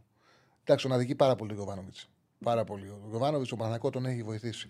Άλλο πράγμα είναι που κάνουμε κριτική ανάλυση, συζήτηση για την καθημερινότητα. Και άλλο πράγμα να φτάσουμε σε ένα σημείο να λέμε ότι ο Γιωβάνοβιτς είναι για τον Άρη. Δεν είναι για τον Άρη γιατί είδαμε πόσο βελτίωσε ο Παναγικό. Από εκεί και πέρα, ο Νταμπράουσκα είναι ένας προπονητής. Το είχα πει όταν τον επήρε ο Όφη. Είχα δει το βιογραφικό του, τον έψαξα και πριν τον δούμε πώς θα κουμπώσει στην Ελλάδα, είχα πει ότι το βιογραφικό του είναι για να πάρει ομάδα πρωταθλητισμού. Έχει δουλέψει σε τέσσερις χώρες που κάνουν ε, πρωταθλητισμό. Έχουμε δεκάδα ε, Ολυμπιακό και δεκάδα ΑΕΚ, οπότε διακόπτουμε γιατί έχουμε τις επίσημες δεκάδε. Μας έστειλε κατευθείαν ο Στέφανος. Μας περνάει. Πασχαλάκης κατά τα δοκάρια, Ροντινέη δεξιά, Ντόι Ρέτσος, Καλά έκανα και βάλει την παρένθεση. Κίνη, που δεν το λέγανε το ρεπορτάζ, αλλά έχω αρχίσει να καταλαβαίνω πώς σκέφτεται ο, ο Μαρτίνεθ. Καμαρά Έσε, δίδυμο στον άξονα. Φορτούνη Ποντένσε, Μασούρα Ελκαμπή. Η εντεκάδα πάνω κάτω που δώσαμε. Λοιπόν, η δεκάδα που δώσαμε δηλαδή με τον κίνηση παρένθεση. ΑΕΚ, Στάνκοβις κατά τα δοκάρια, Χατζησαφή, Βίντα Μουκουντή, Σιντιμπέ. Στάνκοβιτς, Σιντιμπέ, Χατζησαφή, δεξιά Σιντιμπέ, αριστερά Χατζησαφή. Βίντα Μουκουντή, το κεντρικό αμυντικό δίδυμο. Σιμάνσκι Πινέδα, Πινέδα στο 8, Σιμάνσκι αντί για Λιόνσον στο δίλημα. Ένας εκ των δύο έπαιξε Σιμάνσκι. Άμρα Μπατικατσίνοβιτς όπως περιμέναμε. Και από εκεί και πέρα Αραούχο Πόνσε, ο Βάγκο Τσούμπερ. Και εδώ την 11 την ε, ακριβώς όπως την δώσαμε. Δεν έχουν κλείξει προπονητές. Εντάξει, γιατί εκτός κάποιος έπρεπε να μείνει εκτός. Ο Άμπραμπατ είχε να παίξει καιρό. Θα έπαιρνε αυτό που παίρνει στην 11 Ο Γκατσίνοβιτς του Τσούμπερ του είναι πιο εύκολο να παίξει αριστερά. Είναι υγιή ο Γκατσίνοβιτ, έχει κλάσει ποιότητα. Τον προτίμησε τον Γκατσίνοβιτ. Λογικό είναι κιόλας. Και από εκεί και πέρα, εγώ τον Τσούμπερ, να σου πω την αλήθεια, είχα στο μυαλό μου μήπως το βάλει αντί για Πόνσε όπως πέρσι. Φαίνεται όμως ότι δεν το κάνει. Τον έχει πληρώσει η ΑΕΚ το Πόνσε για να τον έχει striker δεύτερο πίσω τον Καρσία και τον έβαλε κανονικά. Θα το δούμε, εντάξει. Το ποδόσφαιρο έτσι όπως είναι πλέον παίζουν όλοι. Γίνονται πέντε αλλαγές. Μπορεί να μπει ο, ο Τσούμπερ στο 55-60 και να είναι αυτός που θα κρίνει το παιχνίδι. Δεν είναι όπως παλιά που έβλεπες στην δεκάδα και έλεγε θα κάνουν τρεις αλλαγές. Που ήταν και λίγες αλλαγές, γινόντουσαν και πιο αργά. Τώρα με πέντε αλλαγές μπορεί να μπει Κάποιος τι όχι τον Κατσίνοβιτ. Είναι σπουδαίος παίκτης ο Κατσίνοβιτ. Τι όχι τον Κατσίνοβιτ. Έχει μεγάλη κλάση ο Κατσίνοβιτ. Λοιπόν, για τον Ταμπράουσκα που έλεγε, ε, μου στέλνει ο Στέφανος, εμπνεύσεις είναι αυτές. Μπορεί να δείτε και τις αποδόσεις στο B365. Έμπνευση του Στέφανου, Σιντιμπέλε να δεχτεί και την κάρτα, δίνει 4 στο B365. Το είδα στο chat που το έγραψε κάποιος. Να μην παίρνω εγώ τα credits. Α, okay, το είδε στο chat, είδε κάποιος να. την κάρτα του Σιντιμπέ. Σαν πιθανό ενδεχόμενο δίνει 4. Για το, μπράβο. Για τον Ταμπράουσκα ε, έλεγα. Βγάζω λοιπόν έξω την κουβέντα για τον Γιωβάνοβιτς. Ο Ταμπράουσκα είναι ένας προπονητής με βιογραφικό για να πάρει ομάδα που κάνει πρωταθλητισμό. Έχει δουλέψει τέσσερις χώρες σε ομάδες που κάνουν πρωταθλητισμό. Λιθουανία, Λετωνία, Κροατία, Βουλγαρία. Στη Βουλγαρία έχει κάνει σπουδαία δουλειά στου Λιντογκόρετ. Στην καριέρα του έχει πάρει 11 τίτλους και φαίνεται ότι του κουμπώνει πάρα πολύ και το ελληνικό ποδόσφαιρο με τη δουλειά που κάνει στον, ε, στον Όφη, εκπληκτική δουλειά. Στον Όφη φέτος δουλεύει το 3-5-2 και φαίνεται ότι ξέρει να το διδάσκει πάρα πολύ καλά. Είναι ένας προπονητής που δείχνει ότι πράγματι μπορεί να πάρει μια ομάδα από, τις, ε, από το top 4. Μπορεί, μπο, μπο, αξίζει να του δοθεί η ευκαιρία. Αυτό βέβαια δεν σημαίνει ότι και οι τέσσερις ομάδες αυτή τη στιγμή έχουν καλούς προπονητές που τους πάνε καλά. Γι' αυτό το λόγο τις βλέπουμε και στην Ευρώπη, τις βλέπουμε σε πολύ πιο ψηλό επίπεδο του ανταγωνισμού. Έχουμε γραμμή να βγάλουμε. Δεν έχουμε, δεν έχουμε γραμμή. Ε, να μιλήσουμε λίγο με το chat και μετά από εκεί πέρα ε, να πούμε και το στοίχημα. Καθώς ε, θα κλείσουμε και λίγο 4-5 λεπτά πιο νωρίς για να προλάβει και ο Σόφανο να πάει γήπεδο, να προλάβω και εγώ να δω την ΑΕΚ. Όχι πολύ ώρα, πολύ λίγο να δει κανένα 5 λεπτά νωρίς. Ε, Άβυλα αντί Σόσα στον, ε, στον Άγιαξ αριστερά. Μπράβο, κάτσε να δούμε, να δούμε και τις εντεκάδες, την εντεκάδα του Άγιαξ. Ποια, θα είναι, ποια είναι σήμερα. Να δω αν έχει βγει. Άμα την, ε, την βρεις πρώτος, στείλτε μου. Δεν την έχω βρει. Κατεβρούμε, παίρνουμε. Europa League.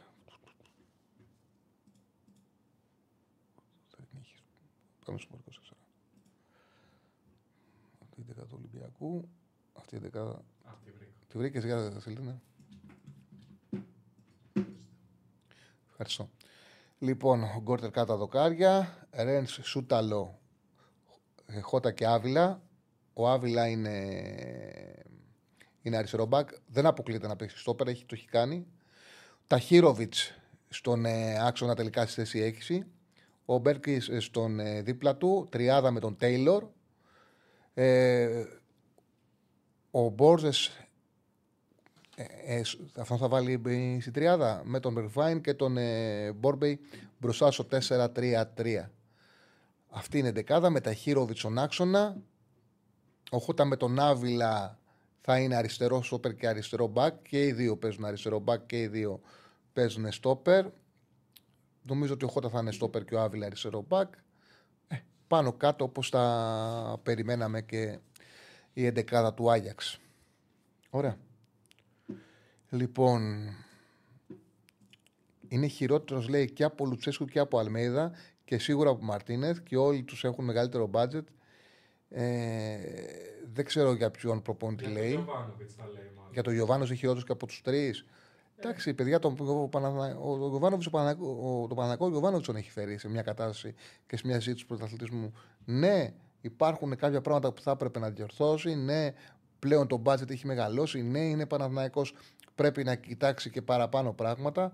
Όμως, σε καμία περίπτωση δεν είναι ένα προπονητή που αξίζει την απαξίωση. Ε, σε, καμία, σε καμία περίπτωση. Εγώ μια χαρά τον βλέπω τον Ιβάν για, για οποιαδήποτε ελληνική ομάδα. Λοιπόν. Ναι, εντάξει, γιατί μια χαρά θα πάει. Την ομάδα την έχει βελτιώσει πάρα πολύ. Πού την πήρε, πού την έχει. Αυτό είναι δεδομένο. Δεν μπορεί, αυτό δεν μπορεί να το αμφισβητήσει κανένας.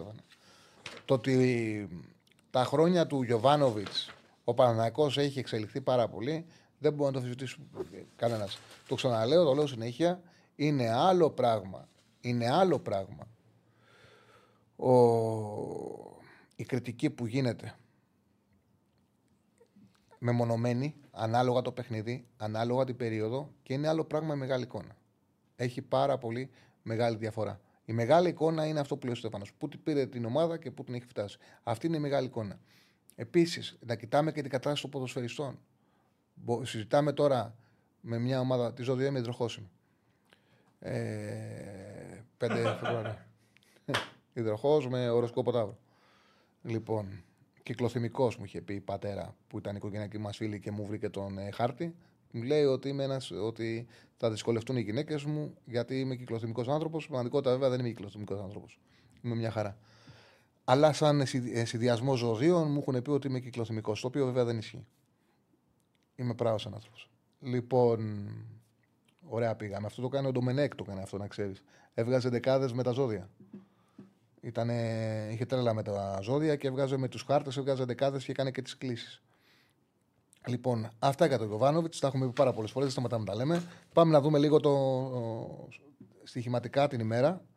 Ανοίγω την Πέτρια 65. Να και δούμε. ο κύριος Άγγελος ε, έπαιρνε τη γνώμη του πνευματικού πριν αποφασίσει. Ναι, άλλο πνευματικό. Άλλο πράγμα, ναι. Έπαιρνε για πάρα πολλά πράγματα την ε, γνώμη του πνευματικού. Άγγελος, καμιά φορά όταν δεν ήθελε να πάει κάπου, τους γεννόταν πρόταση, έλεγε να ρωτήσω τον πνευματικό μου και έλεγε μου είπε όχι και δεν την έπαιρνε αν λεβάνει την ομάδα. Και την ΑΕΚ όταν ήταν Ναι, να ναι. πέσει κατηγορία, αυτή τη δικαιολογία. Ναι, ναι, ναι. Είχε, πει, είχε μιλήσει και είχε πει θα μιλήσω με τον πνευματικό μου και θα σα πω και μετά είπε ότι του είπε όχι ο πνευματικός του. Ε, ε, οπότε τι, μπορεί να, τι να του πεις του Ανασιάδη. Ο πνευματικός έφταιγε. Ακούω γραμμές χτυπάνε. Θα βγάλουμε ένα τελευταίο και μετά να πούμε στοίχημα. Πάμε σε ένα τελευταίο να τον βγάλουμε και μετά να πούμε και το στοίχημα και να φ- φύγουμε γρήγορα για να προλάβουμε τα παιχνίδια. Χαίρετε. Χαίρετε. Καλησπέρα. Καλησπέρα. Λευτέρης από Καμίνια, Έλα, Ολυμπιακός. Ε, σε λίγη ώρα παίζουμε με την Πασκατόπολα. Πιστεύω ότι αν, θα, ότι αν νικήσουμε σήμερα μπορούμε να χτυπήσουμε δεύτερη θέση, να πάμε στα play-off του Europa League. Και πιστεύω ότι θα νικήσουμε αν δεν κάνουμε τα ίδια λάθη στην άμυνα που, δεν κάναμε, που κάναμε και στο προηγούμενο παιχνίδι. Σωστό. Δηλαδή, θέλω, θέλω να το δω τον Ντόι πώς θα είναι σε κρίσιμο παιχνίδι. Πώς θα αντιδράσει σε δημοτοδότηση, γιατί τον έχουμε δει μόνο στο, στο πρωτάθλημα του Ντόι. Και νομίζω ότι ο Ντόι έχει να δείξει πράγματα σε, σε, ανώτατο επίπεδο, σε, ανώ- σε ανώτερο επίπεδο από ότι είναι στο πρωτάθλημα.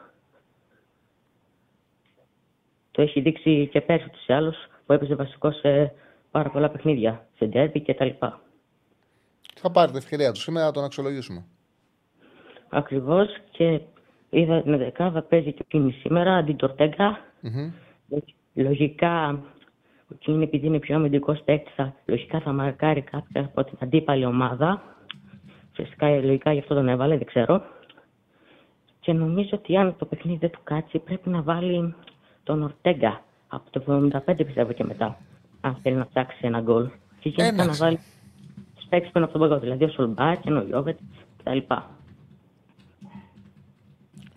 Ωραία, φίλε μου. Κάτι άλλο; Όχι, και ένα σχόλιο για τα υπόλοιπα παιχνίδια. Πιστεύω Ναι. ότι η ΑΕΚ μπορεί να το πάρει το μάτς.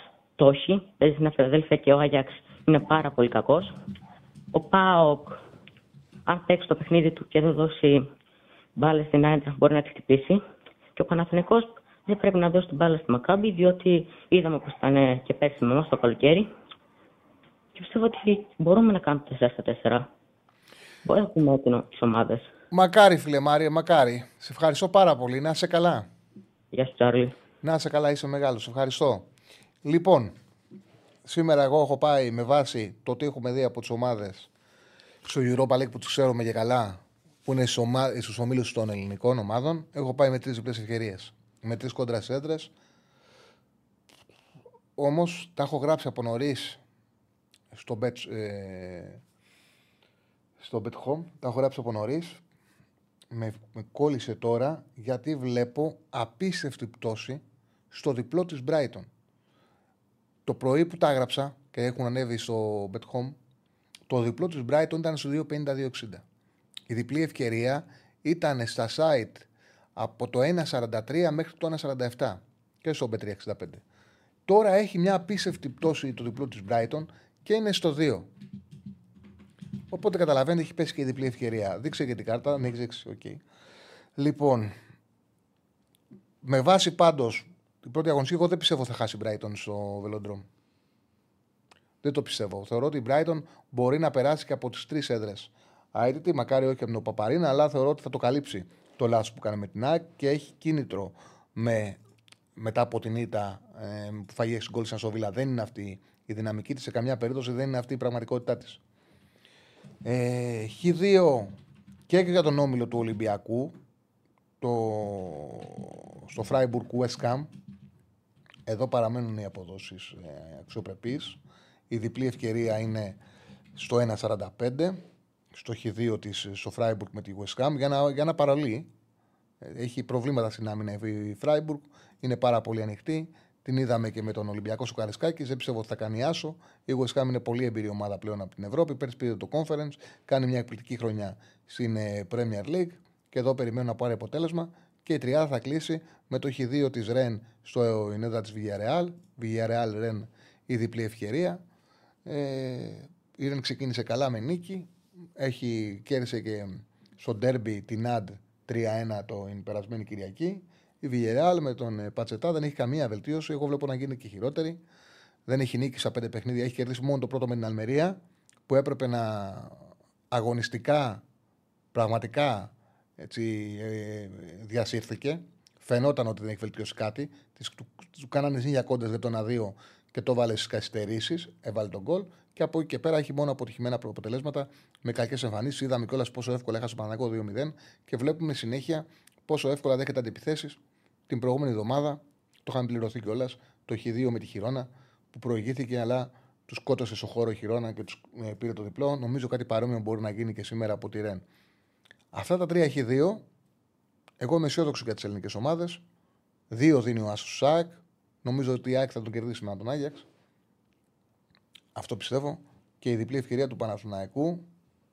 Τον Πάοξ στο Άντερ 2,5 και είναι και πολύ, ε, είναι πολύ καλά πληρωμένος στο Under 2,5 του ΠΑΟΚ. Κάτσε να το δω πόσο δίνει αυτή τη στιγμή. Ο ΠΑΟΚ στο Under 2,5 δίνει 1,85, ήταν 90-90 και τώρα έχει πάει στο 1,85 στο ΠΑΟΚ Άιντραχ το Under 2,5 και το Χ2 του Παναθηναϊκού ο Άσος Σάκ είναι στο 2 και το Χ2 του Παναθηναϊκού στο Ισραήλ. Στο λεπτό γιατί κατά λάθος πήγα στο conference να ξαναπάω στο Europa για το.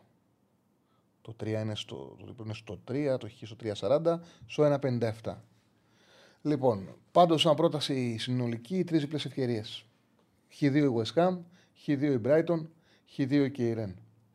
Αυτά. Καλή επιτυχία και στις τέσσερι ομάδες. Πραγματικά, ε, πραγματικά ελπίζω ότι αύριο να έρθουμε να, κάνουμε, να έχουμε μια πανηγυρική εκπομπή με νίκες, με επιτυχίες, να το ευχαριστούμε και με κόσμο να συζητήσουμε για τα σημερινά παιχνίδια. Σας περιμένω αύριο. Καλή συνέχεια. Ραγκάτσι 7. Να πούμε και το πόλ. Ο Ραγκάτση, ναι, ναι, πες και το. 7,5 ώρα είναι ο Ράγκα. Ναι. Ποια ομάδα εκτιμάται ότι δεν θα κερδίσει απόψε σε σύνολο 1250 ψήφων δεν θα κερδίσει με 30% έχετε επιλέξει την ΑΕΚ με 27% Παναθηναϊκό και ΠΑΟΚ και με 16% τον Ολυμπιακό. Ναι, ο κόσμος βλέπει νίκη του Ολυμπιακού και στο Πόλ το πρώτο που είχαμε βάλει. ε, που εγώ είμαι θετικός άνθρωπος, είχα βάλει ποιο ομάδα θα κερδίσει. Ε, βγήκε πρώτος ο Ολυμπιακός. Και εσύ που δείχνεις ε, τι, τι πώς είσαι, που βάλει το αρνητικό, πάλι ο Ολυμπιακός βγήκε. Λοιπόν, αυτά τα λέμε αύριο. Καλό, καλό σας βράδυ.